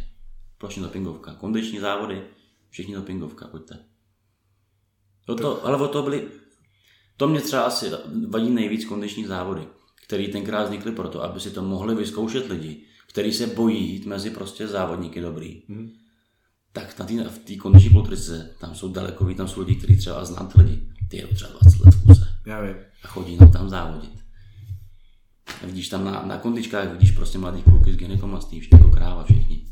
Je to, je to šílený prostě. Víš, ty kondičky měly být fakt jako, pojďte si to vyzkoušet. A vlastně teď už ani si to nemůžeš jí vyzkoušet, protože víš, proti komu tam půjdeš, tak proč bys tam chodil? Já, já už dneska říkám jedno, jestli půjdeš té kondičky nebo na, na republiku, je tak. to úplně jedno. Ale na republice je větší šance, že tě budou testovat. Takže, to je. Jakoby, to takže když jdeš na čisto, tak je to vlastně lepší, jak ty kondičky. Takže jako je to takový, nevím, hrozně blbě nastavený všechno. Ale myslím, že to je těma penězma. Prostě čím víc lidí, čím víc závodníků, čím víc kategorií, tím víc startovního. Nevím, nevím. Prostě já už říkám, všechny dorostenské kategorie bych zrušil, podle mě to nemá co dělat. Jako. To je vlastně názor Štěpána Ginzla, já bych je nezrušil. Já bych je zrušil za ty aktuální situace, kde je situace, jaká je. Jo, ale, ale, jinak je prostě super, že můžou dorostenci závodit. Ale ne za ty aktuální situace. Já super, já si furt nemyslím, že třeba ten mladší dorost, dobrý, když už tak starší dorost. Hmm. Ale mladší dorost, jako prostě 14-15 let kluci. Oni ani nedělají nějakou extrémní formu. Cvičej, jdou si to zkusit. Jdou si, jdou si vyzkoušet. Oni nedělají extrémní formu, ale jakoby extrémně blbě cvičí. Takže bys i třeba s tím cvičením počkal? To ne, ať se rozvíjí, jenomže prostě když ty kluci najednou mají ambici toho, že chtějí závodit, mm-hmm. tak prostě i v tom tréninku se chovají jinak ve finále. Mm-hmm. Mají prostě na jednu ambici nějaký a už si to tělo huntou daleko víc, prostě mm. snaží se ty věci urychlit zbytečně, víš. Jasně, když už je to starší dorost, prostě 17, 18, dobrý. Tam už ať si jdou vyzkoušet, ale ať tam teda je plošně dopingovka. Tam ať jako fakt podle mě nemá co dělat. Mm.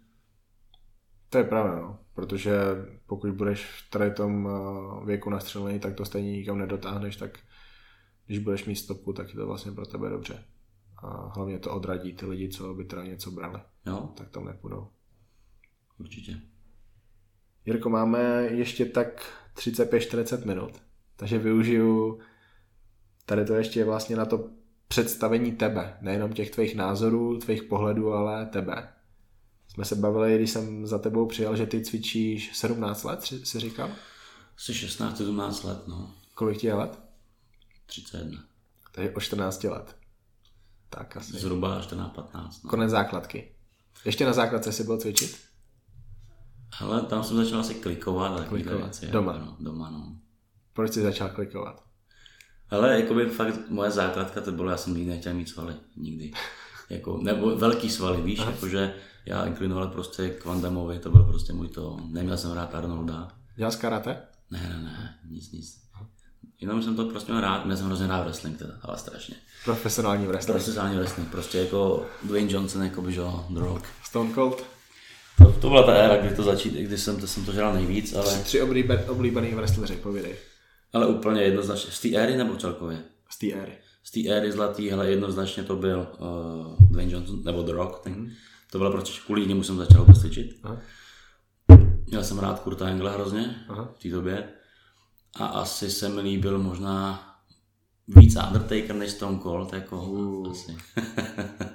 Undertaker, já mám vždycky, mám husí kůži, když, když ho vidím nastupovat. Je to, je to monumentální, je to, je to jiný než u každého jiného. On byl skvělý, jako, kolem mě taky charisma hrozně velký. Jak jsi sledoval wrestling? Někdy, někdy na internetu ráno, anebo pak, když se to objevilo někde?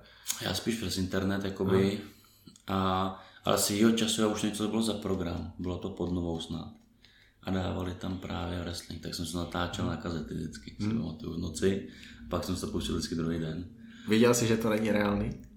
Ale jako by věděl, ale i tak prostě, co není reálný. Jako, ta bolest je reálná. Ta bolest je reálná. To, že to má svůj scénář jako film, dobrý, ale, ale jako věděl, ale líbilo se mi, hrozně ty chvaty se mi líbilo vlastně.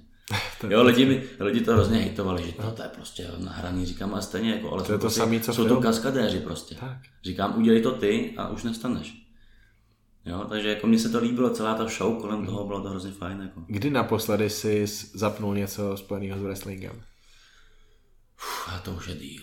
To už je díl. Nebo já mám vždycky nějaký záchvěv jednou za rok, podle mě před rokem, kdy si zopakuju ty, ty já pak měl hrozně rád už ty pokročilejší a prostě jsem mluvil Goldberga, jestli se vybavíš. Bože. Prostě Goldberg, to bylo něco, takže na něj se vždycky hrozně rád podívám zpětně, jako no. Batista a Goldberg vlastně. Víš, co nás čeká tady ten víkend? Nevím, nevím. Kromě toho, že je teda FIBO, tak no. je WrestleMania. Jo, jo, ale to už Víš, kdo bude zápasit? Nevím, vůbec nevím. Batista proti Triple Hovi. A Triple H řekl, že když prohraje, tak končí kariéru. A poprvé v historii budou ženský main event. Ronda Rousey, eh, Charlotte Flair, dcera Ricka Flaira a Becky Lynch z Irska má zrzavý vlasy mm-hmm. a je to pro mě osobně nejlepší osobnost toho ženského wrestlingu je má přezdívku The Man, protože se prostě chová jako chlap, mm. víc jako chlapy. A asi to budu sledovat. Já vždycky jenom tu WrestleMania si stáhnu, pak si ji pustím. Kurt Angle bude končit kariéru. Je vlastně WWE a bude mít zápas, kde bude konec kariéry jeho. A Brock Lesnar zápasí proti Setovi. Rollinsovi, jestli znáš. Znám, znám. Tak to byl jaký, Brock Lesnar a Goldberg to byl jaký soupeři vyhlášený, takže jako jo, já tu, já nevím, jestli jsem tu wrestling jsem měl tak rád, mě už přišla možná až moc jako taková, už byla hodně přehrávaná, hmm. víš, už ty zápasy byly strašně zlouhavý, ty hlavní, takový ty main eventy a jako, ale jo, bylo to fajn prostě. Když jsi, když jsi sledoval ten wrestling, zajímaly tě víc ty zápasy, anebo to mluvení? Asi zápasy. Mě mluvení. Jo? Mě ty zápasy, jako no. Takže kvůli Dwaynovi jsi začal cvičit. Kvůli Dwaynovi jsem začal cvičit. Zkoušel jsi někdy ty jeho hlášky? Ale my jsme, hlášky jsme měli furt a s bráchou jsme, že nevlastním bráchu, co jsem měl, tak to bylo furt ve vodě nebo bazénu nebo na posteli jsme mm. wrestlingový chvaty zkoušeli takovýhle, jako, já by to hrozně bavilo tohle. Ale hlášky jeli, no. To třeba celá, celá střední byla na tom, no. Takže kvůli Dwaynovi jsem začal. Mm. Jak to a... pokračovalo? Já jsem říkal v tom Sense of Life vlastně v prvním dílu, co jsem měl, tak tam jsme říkali začátky, takže to, bylo, to byla základka.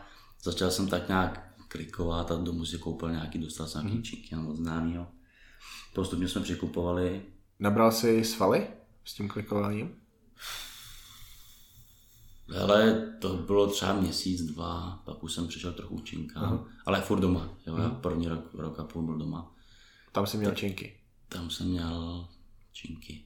Já jsem vlastně, nebo činky, EZ8. Dostal jsem EZ8 k tomu, to bylo první, co jsem měl. A pak k Vánocu jsem, že jsem dostal jako posilovací věž. Jezdil jsi přítahy pod matem nebo nad matem na té EZ8? Ale to jsem ani nedělal. Ne? Ne. To je super cvik, pod matem EZ. Skvělé, to, to já pak dělal jako v tréninku normálně na klukům, ale v té době, ale já jsem nevěděl, jako v tom době moc to toho, to mi říkali, no známe, co dělal kaskadéra vlastně u nás tady, tak uh, podle něj jsem Radek Tomeček se jmenoval. On si střihl něco v tom filmu jako by XXX s Dieslem. Mm-hmm. Tak podle něj jsem jel a pak jsem přišel do prváku vlastně a že jo, ještě holky a to, jak si chtěl být prostě, mm-hmm. tak se snažil. A ten mi řekl, musí hodně z hrozinky po tréninku a takový. no a, a nejvíc to odstartoval vlastně a pak jsem sledoval ten wrestling a přišel Dave, Dave Batista vlastně. Mm-hmm strašný chlap. Jasně. A v tu dobu to bylo ještě, pak jsem říkal, jo, tak tohle to, a tak jsem začal ještě víc makat. No a pak jsem si pak koupil první číslo Mosla Fitness v prv, asi ve druháku, v prváku a tam úplně jsem viděl show na reje a tam jsem si řekl najednou prostě jo, tak prostě si byl kulturista. Na konci uh, střední školy, kolik si vážil asi? Ježiš, kolem 80 kilo asi kolem 8. Já jsem nabral nějakých 12 kg asi v prvním roku tréninku v posilovně. Když jsi zažil první dietu? přípravě na mý první závody. Bylo 19 nebo 20, nechci kecat. Asi 20, 20. Byla, byly Čechy? Čechy, mistrovství Čech. Proti komu si závodil na těch Čechách? Je tam někdo slavnější? Ale já jsem se minul snad o rok s Mílošátkem a s Lukášem Rubíkem, s touhletou érou. Já tam měl, mm, Cahu jsem tam měl. Mm-hmm. Caha tam byl. A z těch, z těch kluků, co byli pak, jako by kde dneska jsou, tak bylo jenom prostě Caha. Mm-hmm. Jak tě to bavilo, ta první příprava? Ale já jsem to žral v té době hrozně moc. Jak moc? Plně, všechno jsem tomu podřizoval. Všechno. Jako, a špatně. Mm-hmm. Špatně, ale jo, jako, byl, jako byl jsem, vyhrál jsem, byl jsem vlastně druhý na Čechách, na republice. A podle lidí jsem měl být i první některých. A v té době, ta, v té době to jsme byli úplně jiný junioři než dneska, to bys nemohl srovnat, to jsme nebyli nějaký amatéři totální. Ale tak ten první měl trenéra Martina Dajče, tenkrát byl mistr světa, nebo snad, a mm-hmm. tak to bylo prostě snažší. Já tam byl vždycky jenom sám za sebe a, a to. Takže, ale je super začátky, jako. Kam jsi to chtěl dotáhnout v tady té době, když bylo 18, 19, 20? Chtěl jsi být ten profík jednou, co bude jo, jo, jo. A taky jsem byl dost naivní, jakoby, že jsem si fakt myslel, jo, tak třeba ty svaly se dají vybudovat takhle, jako za čistou. Mm. Já vlastně první svých závody na věcech jsem měl v 620. Takže tý... jsi byl 9 let vlastně čistý, když jsi cvičil. No, z celého tréninku 10 let. 10 let. Na, na jaký limit jsi dostal? Jakoby umístěním nebo? Uh, hmotnost, hmotnost, forma. Hmotnost, no... Ježiš, já jsem vždycky byl na 77 kg v juniorce, tam na jiný nebyly kategorie. A pak jsem měl první závody v mužích, to byl pražský pohár tenkrát ještě, než si pamatuješ, že se konali to byl celkem velký slavný závod. No a tam jsem měl, byla moje premiéra v mužích a tam jsem byl druhý do 82,5 kg. Mm-hmm. A pak jsem šel do 90 na republiku, tam jsem měl katastrofální formu. Katastrofální. A no, to bylo. Takže jestli jsem měl třeba závodní, závodní formu kolem do těch max 90, tak třeba podle mě 85 kg nebo takhle. Hmm. Tak nějak. A pak jsem, pak přišlo zranění a pak jsem mu závodil ještě tři jakoby závody jakoby, jako naturál, kde jsem to vyschazoval prostě asi 5 kg svalu během tří týdnů. Hmm. To byly, jsem fakt jako, já jsem nejet pořádně, ani na tam byly finance a takhle, ale jako nebrečel jsem, že kdybych nezávodil nikdy, já když jsem šel na svoji první olympii, jako dneska už Evels, tak moje, když to řeknu na rovinu těm lidem, tak uh, ne první, ta druhá olympie, nebyly prostě peníze na nic a já jsem šel na, na propíku, nic víc jsem tam neměl, celou přípravu. To bylo v tom roce, kdy tam byl Šádek, 14? To jsem stál na pódiu s Milanem. Ne, s Milanem jsem stál první olympii, to jsem tam byl s Milanem a já jsem tam byl pak rok, rok potom, to jsem měl lepší formu, ale byl jsem na tom propí, propí. Mm. Tak nikdo nechápal, jako. Ale já nemám rád takový to, prostě nebudu závět jako jenom kvůli tomu, že na to mám peníze. Jo, vy teďko, no to Vyšlo video jednoho našeho závodníka. A... Ej, to, přemýšlel jsem, jestli se o tom bavit, ale nebudeme. No, je to... radši ne. To je to škoda prostě, nejde to profesionální. Včera jsem nahrával s Petrášem. On je druhý nejsilnější člověk na světě. A nemá sponzora, který by mu dával peníze. Má od sponzorů vlastně jenom doplňky a pak měl mít oblečení a tam ho vlastně strašně ojebali. Mm-hmm hej, někdo takovej může být na straně, že prostě on jako druhý nejsilnější člověk na světě v historii s jeho prostě obrovským totalem, to, co on dává za výkony, však Usain Bolt, nejrychlejší člověk na světě. Pro mě je nejsilnější člověk na světě ještě víc, ale minimálně na stejné úrovni. Mm-hmm. A on je na tady té úrovni a prostě nemá někoho za ty roky, který dává ty výkony, aby, aby mu pomohl finančně, aby on mohl dělat to, co dělá. A na rozdíl od tady toho kulturisty, který natočil to video, tak Petráš 11 hodin denně pracuje. Jezdí autem. Ale je to o tom, co chceš. Já to vždycky říkám jako každému jako brečet, že nemáš peníze, je hezký, ale to je přesně ono. Proto si myslím, že kulturistka není sport. Je to tvůj koníček, je to tvůj hmm. život, tvůj životní styl. A chtít jako, že půjdu závodit jenom tehdy, kdy mi někdo dá peníze, tak jako nechoď, prostě nikdo tě to nenutí. A ještě je to profesionál. No, to je prostě, víš, jako, ty, já mám pocit, že ty lidi mě se na to ptali v jednom rozhovoru na tu otázku, jakoby, co říkám na, na dotace v kulturistice, jako je, jestli je blbý, že tam je tolik málo, říkám jako, ale podle mě ne. Ať mě všichni kulturisti zhejtujou, ale jako je to jejich volba. Mm-hmm. Dobrý, jako ten sponsoring tam potřeba je, to víme všichni, ale dělám to nějakou formu toho, jako být té slušnosti, nebo přes svý známý, nebo za tom se rodiny známe, jak pomůžete mi, nepomůžete. Ale promiň, ale jako dřív říct nikomu, ale tak bych já řekl, ale chceš, abych, abych trénoval, tak mi zaplať pernamentku. Mm-hmm. Chceš, abych já závodil? Dej mi peníze. Proč by to ten druhý měl chtít, jako víš? Říkám, já jsem říkal Vojtovi, ty Vojta by nejel na závody. Mm-hmm. To, že tam Vojta, my ne, prostě nemáme žádný růstový hormon nebo takové věci, nedáváme to tam. Mm-hmm. I kdyby chtěl, tak prostě ty peníze jsou velký za to. A jako myslíš, že nepůjde závodit nebo bude stát v té kariéře? Víš, jako nikdo není povinný, tak prostě chceš závodit, tak pro to udělej maximum. A Vojta taky sakra, Vojta stojí po večerech na dveřích prostě, no. Aby prostě si vydělal peníze nějaký navíc. A je to normální, však kolik kulturistů Jay Cutler, Jay Cutler měl nějaký rodiče, který by mu mohli dát peníze, ale on ani nechtěl, on věděl, že musí makat. Aha. A měl, měl to sakra těžký, musel se ostěhovat do Kalifornie, protože věděl, že tam je v té době kulturistika. A makal tam taky, prostě kolik jich makalo na, na dveřích. Vemola makal na dveřích, jaká je to teďka hvězda. Ale prostě odřeli se to a nikdy by je nenapadlo, že OK lidi, dejte mi peníze, nebudu závodit, nebudu zápasit, nebudu, nebudu běhat. Ale je to přijde, že jste šílený, jako lidi sbírají prostě o peníze, když mají prostě děti těžké nemoce. Na to je ty lidi přispějou. Tak. Sakra jste sportovci, jsou to sportovci, jako je to pro jejich koníček, tady lidi nemají, nemůžou chodit, mají opravdu smrtelné choroby, že když ty peníze neseženou opravdu třeba do roka umřou. A těm ty peníze nikdy skoro nejdou pořádně. A tyhle lidi by chtěli, mě dávejte peníze, protože já chci závodit. Jirko, já jsem tě poprvé zaregistroval, nevím, kdy to je přesně, ale vím ten moment. Psal mi kamarád, jmenuje se Filip Orel a poslal mi tvoje video, že hele, máme tady kulturistu, který je chytrý a dokáže o kulturistice, o tréninku, o výživě mluvit. Koukni na to. A, bylo to zajímavé. Vlastně jako první kulturista si takhle začal o něčem uh, mluvit, natáčet, dávat srozumitelně nějaký typy a ne nějaký blbosti. Mluvil tam o doplňkách stravy, který prostě má smysl brát, který nemá smysl brát. Jak se tady ty informace dozvěděl, kde si je čerpal? Asi zkušenost má. Ale prostě já jsem asi v tomhle tom se vždycky nějak rozvíjel, už když jsem jako dělal školu na střední, že jsem byl kuchař číšník obor, tak stejně jsem se toho se furt věnoval.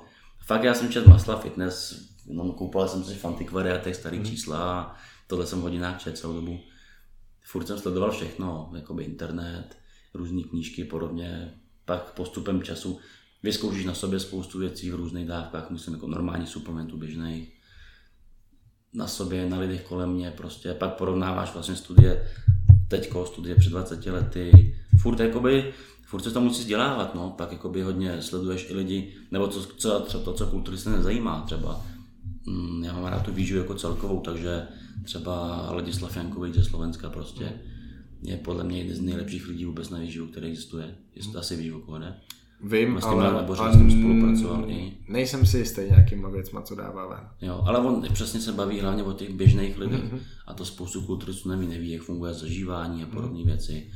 To jsou takové základy, jakoby, takže těma věcma jakoby, já jsem se k tomu postupně jakoby, propracoval, spoustu věcí jsem vyzkoušel sám na sobě i na, na lidech kolem mě a to. Takže já neříkám, jakoby, že já mám největší pravdu světa, ale to, to, co těm lidem říkám, tak je víceméně to, co mám fakt vypozorovaný a vyzkoušený opravdu. Kde teďka čerpáš informace? Ale všude možně.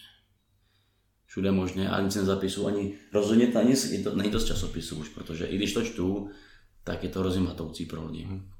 se snažím dopít k nějakým studiím, které ani nejsou fakt snad dohledatelné, které jsou skutečné hmm. na suplementech a podobně. Uh, pak z toho Jankoviče sleduju samozřejmě i ve světě různý jiný lidi prostě. Tak. Jaký lidi ve světě? Ale já ty lidi ani neznám. Já prostě hmm. vždycky dojdu do nějaký, prostě někam doklikám, poslouchám je, říkám si, to sdílí můj názor vlastně, hmm. ale je chytřejší než já ještě, jo, nebo metodika, mám rád prostě Johna Meadowse hrozně, hmm. co se týče metodiky tréninku prostě, je ten je skvělý, Alan Aragorn prostě z hlediska jakoby uh, Brad Field, takovýhle lidi, hmm. ty mě baví asi nejvíc, jakoby no. Znáš Scotta Stevensona? E, něco mi to říká. Ten vlastně s Johnem měli podcast svůj a on je vlastně kulturista, ale zároveň vědec. a většinou má červenýho pankáče a prostě kdyby řekl, že tady ten člověk, kdyby ukázal 20 lidí nějakých, tak on bude poslední, jako kom řekne, že je vědec. A vždycky mýval pekelnou formu a je to trenér Davida Henryho. Mm-hmm. A vymyslel vlastně Fortitude Training se tomu říká. A tam je taková metoda, že cluster sety, třeba 6 sériích, 6 sérií po 6 opakováních, 10 až 12 vteřin pauza mezi každou sérií mm-hmm. a v podstatě ty, ty si, že jo, ty dáš dva velký nádechy, odpočinej si a můžeš znova, brutální napumpování. A vymyslel různý, různý, různý nový systémy tréninkový, samozřejmě výživový systémy, žádný blbosti mm. a mhm. všechno na těch vědeckých principech a on má, on má přístup úplně do všech studií. Neuvěřitelné knížky napsal o tom. Tak uh, to je vlastně dobrý kamarád toho Johna Meadowse, se, se, mm. se kterým teďka dělají semináře a ještě s ním dělá John Serrano, se jmenuje doktor jo. Johna Meadowse. Mm. Takže to, to je super, že sleduješ tady ty. Jo, já si myslím, že jsou ty lidi, kteří jsou trochu jako bokem, ale já, nemám, já moc nesleduju ty klasické kulturisty. Jako. Mm co mi moc nemají co dát. Je tam nějaký přece jenom profík, který by ti něco dal? Ben Pakulsky třeba? Nebo... Podle mě přestřelený moc. Uh, mně se moc nelíbí to, co jako říká úplně. Něco tam má svůj význam, ale něco už je takový, že je to on je až už i konec té své kariéry byl strašně jakoby na tom vědeckém přístupu. Jako. Hmm. A to vlastně je tam furt ten, že Derek, hmm. Derek Monsford, nebo jak se toho, tak to samý ty mě už trochu vadí, furt to je trošičku jakoby sportovní aktivita a už tam dávat nějaký diody a drátky a prostě mm. elektrické šoky, už to pro mě není zase. Já neříkám, že to nemá význam, ale už je to přestřelený trošičku. Udělal z toho hodně business marketing a už to, už to nebylo takový to skutečný. No. Ne, a nemyslím si, že to je tak potřebný. Mm. No, že to, že to asi potřebný není, tak to je asi celkem Víš, jasný. Jako, no. stačí se porovnat prostě vys doba Jablonickýho. Tak. Arnolda, který tyhle věci nikdy neměl a prostě mm. fungoval, to jenom prostě dřeli strašně. Mm ty nové metodiky mají něco do sebe tréninkový, ale tohle to je přestřelený už trošičku. Je to, je to otravný, že prostě lidi, lidi tomu budou věřit, protože to je něco wow, to je nový. Jo, jo. Že pak jsou ty různý různý takový ty stroje, do kterých vlezeš, je to, jsi tam do půlky těla a prý to má spalovat tuk. Jo, jo. Prostě lidi napadne, že by do toho měli chodit. No, jenom, jenom protože to lidi věří, to... to, co ty vypadá jednoduše, je vždycky zajímavý pro ty lidi. No furt se hledá nějaká rovnice toho, co je snaží a jaká je rychlá cesta k úspěchu. Jirko, ještě jedno takový zajímavý téma. To je inzulin v kulturistice. Podle mě to nejvíc přeceňovaná věc, která reálně drtivý většině lidí spíš ublíží, než pomůže. Hodně to změní vzhled svalu a spíš negativně. Jak ty vnímáš inzulin v kulturistice? Podle mě je to vůbec nejvíc nebezpečná látka, co je. To je hmm. když to to oproti steroidům je to steroid, když nemáš pod kontrolou, tak spadneš do inzulinového šoku. Když to vychytáš starost to x lidem u nás v Čechách. Je to vlastně věc, co tě může během chvilky zabít. Může, přesně tak. A myslím si, že ty lidi jako s tím hrozně hazardují. A nebo to třeba dávají strašně moc. Jakože mně se třeba líbil i názor Doriana, když o tom mhm. mluvil, že když vlastně závodil pouze na růstovém hormonu, mm. tak uh, ty svaly byly, ty byly první olympie jsem říkal, teď nechci kecat, ale měl tam a ty svaly byly pěkný, tvrdý, všechno. A když pak říkal, že když začal vrát inzulín, tak sice jakoby jo, ten objem je velký, svaly jsou větší, ale jsou měkký, jsou mm-hmm. prostě měkčí. A já jakoby mám tu zkušenost, to řeknu na rovinu, že jsem jakoby jednu sezonu jakoby pod jedním trenérem to dělal, kde jsem měl měsíc inzulín. A jako mi to nepřineslo. Pro mě to možná mělo to tím, že já mám jakoby špatný cukr, tak mi naopak bylo líp protože mi to srovnávalo jako by trochu jako cukru krevní. Ale to je tím, že já mám nějakou jako predispozici prostě špatného cukru, protože já strašně trpím na hypoglykemii a podobně. Jsem se to vždycky hrozně bál, ale jako nikdy bych to nechtěl už. A to bylo na měsíc, jakoby, jo, že a ještě jsme dávali jenom takové množství, které je vlastně vlučuje tvý vlastní tělo.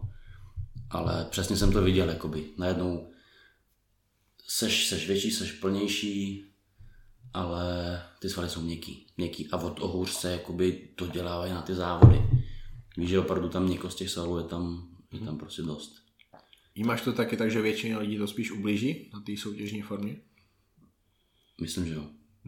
Proč si myslíš, že i tak do toho lidi chtějí jít proto, a vidějí v tom skoro tu nejvíc potenciální látku? Uh, jednak si myslíš, že za jednak je to honba za, za svalama furt chtějí být větší a větší, přitom inzulin je nejvíc anabolický hormon. Mm-hmm.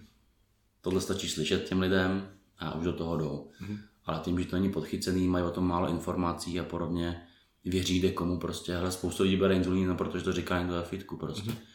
Ty lidi neznají účinky dlouhodobí toho, neví, co to může způsobovat, že se těm rozhodí prostě svůj vlastní inzulín, že můžou si způsobit časem prostě nějaký diabetes jako druhého stupně a podobně.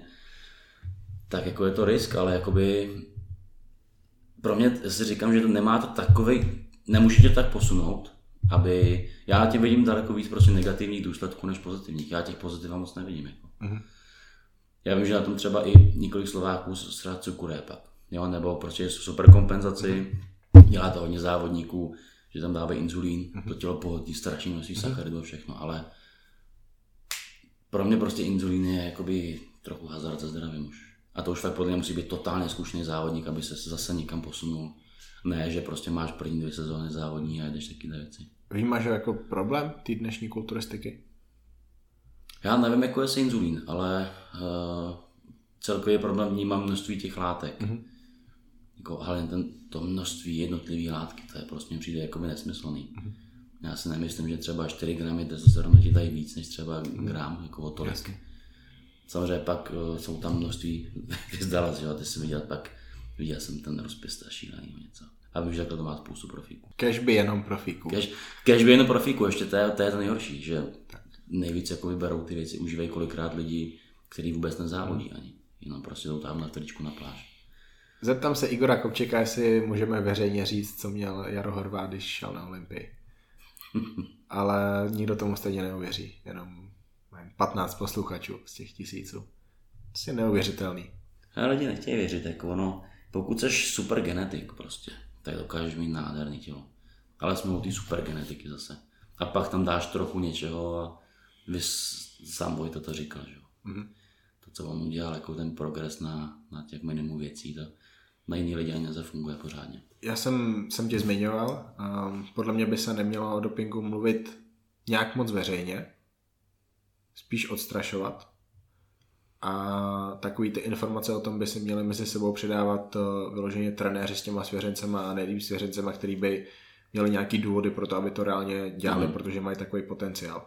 Každopádně u Vojty mi nevadí, že on zmínil, co je v tom prvním cyklu, protože pokud se tím někdo inspiruje, pokud je to pro ty lidi návod, tak je to jeden z nejlepších návodů na internetu. A ok, na někoho to může být málo, ale radši ať se dají málo a vidí, jaký mají výsledky na tady tomu, než aby se dali ty první kůry, které jsou šestkrát větší než to, co je Vojta.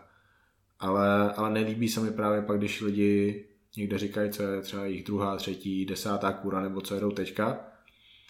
A tím se reálně nikdo nemůže inspirovat. Ta informace je k ničemu, protože nikdo za sebou nemá to, co ten kulturista, mm-hmm. nikdo nemá ty úplně stejné cíle, stejné podmínky, stejnou genetiku. Jaký na to máš názor ty?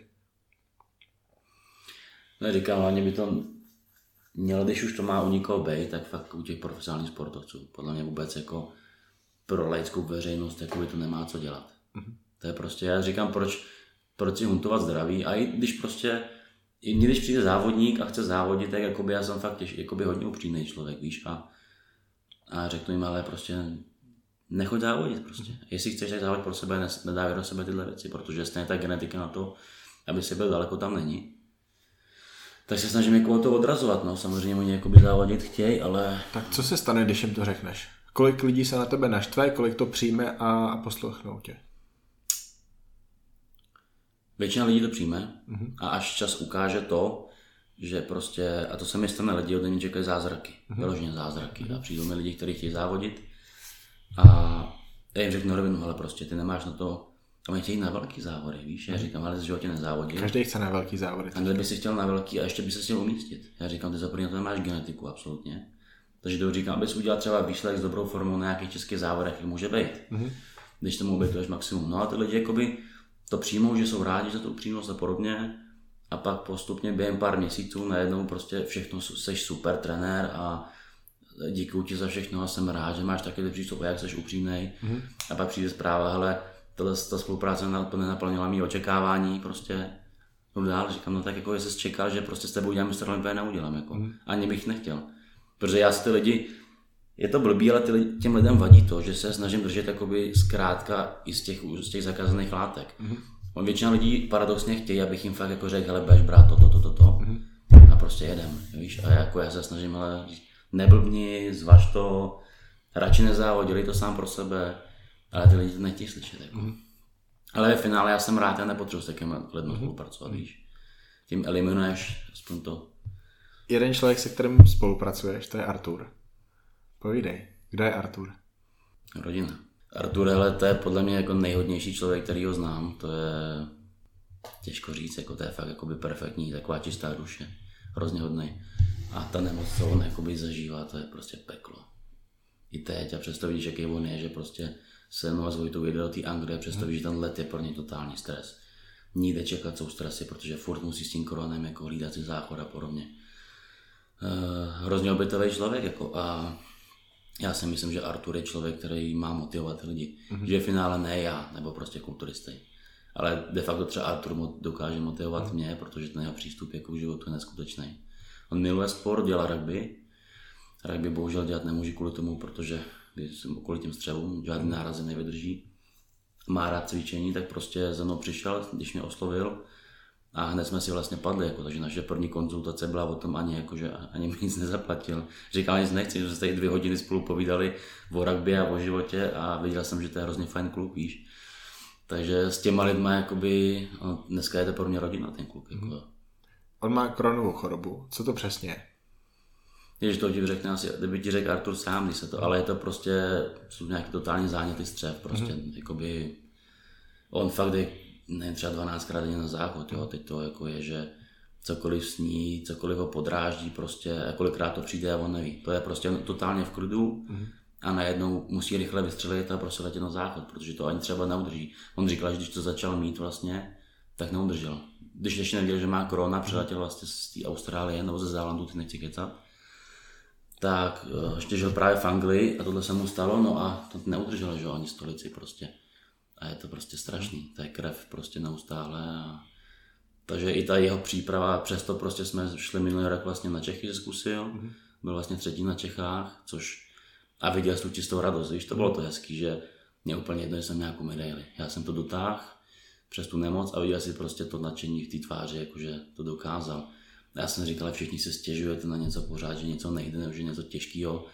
A ten člověk tam přejede v vozovkách, v plenkách prostě. Jdeme si pozovačky prostě v tom stresu, jde si odzávodit. Jako hezky si odpozuje a je šťastný prostě. Dělá to, co ho baví a, a drží ho nad vodou vlastně. Když by to vůbec podle doktoru dělat neměl, že jo. Tak. A proč on chce dělat kulturistiku? Baví ho to baví ho to. Vyloženě fakt ho to baví a chce mít nějaký cíl. I když on sám mi teď říkal, jak byl vlastně tak snad v Anglii, že mu se mu to hrozně zprotivilo, ty mhm. závody, mm. jak to vlastně chodí. Ale že to chce dělat jen pro sebe, že prostě Jo, baví trénovat, on chce mít cíl a baví ho ten režim. Mm-hmm. Říkám, je jedno, jestli budu 12 měsíců něco držet, jenom protože si pak budu zkusit takhle stoupnout na to. Je to pro mě, mě baví, jeho baví ta cesta celková toho. Mm. Což je jakoby chválihodný. On nechce být nejlepší, nechce být profík, ne. Jenom ho to baví a drží ho to psychicky. Buď se bude doma sedět na zadku, zžírat se tou nemocí, anebo bude dělat to, co ho naplňuje a baví. V čem je tvůj život bohatší díky tomu, že ho máš okolo sebe? Hmm. Ale já jsem hrozný cítě, takže prostě já eh, tyto srdeční lidi mám hrozně rád a pro mě je to fakt čistá rodina a já jsem za ně vděčný za toho člověka. Já vím, že kdykoliv tady prostě je, ať já pro ně nebo on pro mě jako opora, a já si těch lidí hrozně vážím. Mm-hmm. To je prostě, není o to, jestli bude závodit nebo ne. Prostě je to, mám ho rád, je to pro mě rodina, strávím s ním rád čas. Ukáže ti, ukáže ti vlastně nějaký životní příběh, a který, kterým i tebe posune prostě, aby ses i ty sám nestěžoval na něco, nebo mm-hmm. vidíš odlišné stránky toho života, že prostě opravdu ten život není o tomhle. Když vidíš takhle nemocný lidi, tak si říkáš, prostě vy jste blázni, co prostě obětujete ty, kvůli té kulturistice to zdraví a mm, nestojí to za to prostě. Dělat vždycky bys to měl dělat pro sebe, protože máš ten rád. Já říkám, já taky nepo, já jsem řekl, že už závodit nebudu, to se mi směje, že stejně to bude za rok jiný, ale já nevidím v tom význam závodit, víš, prostě já vím, že profík nebudu a nechci, chtěl bych prostě rodinu a huntovat si zdraví, jako kvůli tomu ne. Já vidím větší směr v tom, myslím si, že mám větší talent nebo dar na to být trenér. To mě baví asi víc. Jaký jsou trenéři dneska? rychlokošky takový. Jako myslím, že každý dneska je trenér. Mhm. Jak si myslíš, že si lidi vybírají trenéra? Podle čeho? Podle úspěchu lidí, který on jakoby třeba trénoval a je úplně jedno, k tomu dopracovali tomu úspěchu. Mm. Hodně jakoby trenérů jsou kecálisti prostě, no, víš, jakože pochlebování velký a udělám z tebe tohle a tamhle to. Ale vlastně dneska mám pocit, že dneska se ty trenéři myslí, bohužel i ty závodníci, že ten trenér, který do tebe dá co nejvíc věcí teď, je prostě nejlepší trenér. Mm-hmm. A je to jakoby hustý, kolik jakoby těch nejznámějších a nejúspěšnějších trenérů českých dělají věci jako typu na holkách prostě hned, prostě 18 let jim tam začnou vykládat, co by jim tam dali všechno. To je prostě, tohle jako mi nejde prostě přes to. No. Asi sedm svěřenců jednoho takového trenéra, který trénoval v Olympii, už tam netrénuje. A hodně lidí bude vědět, o koho jde. Mi napsalo, co s nima ten trenér udělal. A oni s ním mají smlouvu, že o tom nesmají, nesmí mluvit. Vím. A já jsem jim psal, já to nemůžu dát ven, to je, to je vaše zkušenost, vy musíte to dát ven. Vy se musíte spojit, dát to ven, pokud to ven chcete dát. Já, já, já nemůžu být ten člověk, co hodí tady ten screenshot, dá to ven a zakraje vaše jméno. Vlastně, ne. Jak by tady ty kluci měli podle tebe postupovat, kterým se prostě stal, který už nikdy nebudou moc závodit kvůli tomu, co s ním, s ním tady ten trenér udělal, anebo, nebo i s těma holkama. S holkama, co berou testosteron v juniorském věku. Viděl jsem ty věci, jaký. Mm-hmm. Šílený. Vlastně, ty ví... Jsou to věci, které no. jsem neměl ani já jako chlap, ani, mm-hmm. ani Vojta. to je prostě šílený. Měl, měl by někdo už promluvit veřejně o takovém trenérovi? Hele, já nevím, je to těžký, protože jakmile by se promluvilo, byla by to nějaká lavina něčeho mm-hmm. a x věcí nepodložených, takže šla by na, lavina na něj, ten by se zhodil na, na lavinu někoho jiného, ten na dalšího a už by to šlo řetězovou reakcí. Protože prostě nikdo nikdy neví, kde je ta pravda. Většina mm. věcí je jenom prostě nikdy řečených, ale nemáš to černý na bílé napsáno, mm. víš. Ale tady jako říkám jediný pravidlo sakra zdravý selský rozum, víš, jako já na jednu stranu jako by litu těch lidí a na druhou stranu ne, protože vidím toho člověka, jak vypadá. Prostě když se přijdu za tlustý trenér, tak jako, co můžu očekávat. Měli bych si o něm něco zjistit, nebo vidět nějakou jeho kariéru, vidět ty lidi, kolem kterých on se pohybuje, sledovat jeho chování a hned prostě slepě jít za někým a už to já se nebudu měl, už když vím ty ceny, jaký on má. To je další věc. A i, i další trenérů, to je úplně jedno. Tak si řeknu, tak jako budu někomu dávat prostě ty 100 tisíce za něco, jako za co. Mm-hmm. To nemá ani Neil Hill. Já když jsem se ptal Neil Hill, kolik ode chtěl za přípravu tenkrát, tak, uh, jsme si, tak jsme si psali a on přepočtu chtěl 60 tisíc za tři měsíce. Mm-hmm. Jeho pak vím, že už prostě i lidem třeba řekl i 120, to je jedno. Mm-hmm. Ale jakoby vím, že jsme se jako vydali tři roky po sobě a vždycky si mě pamatoval ještě jakoby z mojí ex přítelkyní a byl hrozně, hrozně milý člověk. A říkám, když Neil Hill jakoby je tady a člověk, který v úvozovkách plně mu je nic, je tady cenově nad ním, tak to je šílený prostě. Protože já ve finále co furt tam chci, tam, tam, když to víš tam jako, ať to bude Farah, ať to bude Chris Acito, ať to bude prostě Neil Hill, jestli to bude Tomáš Bureš, jestli to budu já, ono, ty věci tam nejsou tak rozdílný potom. Tam jenom je to jméno už a samozřejmě nějaké ty drobné nuance, které od těch lidí mají ty zkušenosti, ale nemůžeš jakoby za to chtít takový peníze prostě. To je šílený. Víš, že lidi by měli trochu přemýšlet. Ne si slepě prostě jako jít za někým, že něco slyší nikde, nebo řekl mu, ale já jsem super trenér, pojď za mnou. Jako. Já, abych pravdu řekl, vůbec nevím, jak se k němu rostnou lidi, jako by k tomu taky lidem. Tak on, oni vědí, že on jim může zařídit profikartu. On to domluví. Pošlou mu peníze a to je druhá. Další věc prostě, to jsou ty... Co je největší problém v, v kulturistice teďka? Podle tebe. A že jich je.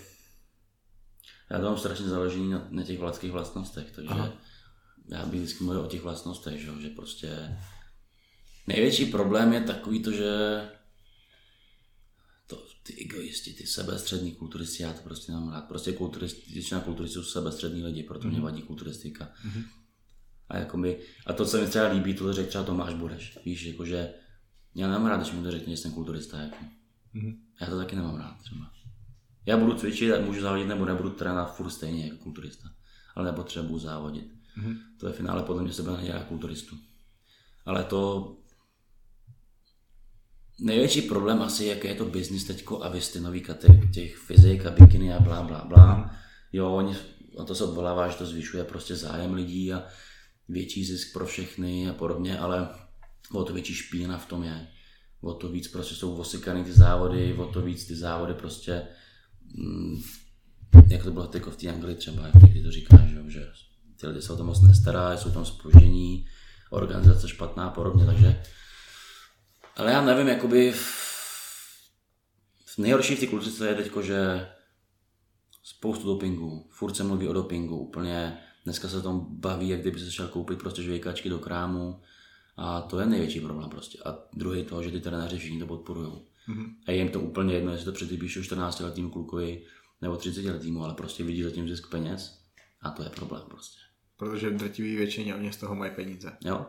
Jakoby podle mě, jak tohle začneš dělat v pro počátku pro peníze, tak uh, je to špatně. Já když jsem ty videa začal dělat, tak vůbec ne pro peníze, ale jenom proto, že prostě jsem to měl rád vždycky ten sport a vodilo mi kam, až se to dostalo, tak jsem se snažil nějakou cestou zdravého selského rozumu těm lidem aspoň trochu dát ty návody k tomu, jak to dělat zdravějš, trochu, trochu líp prostě, víš.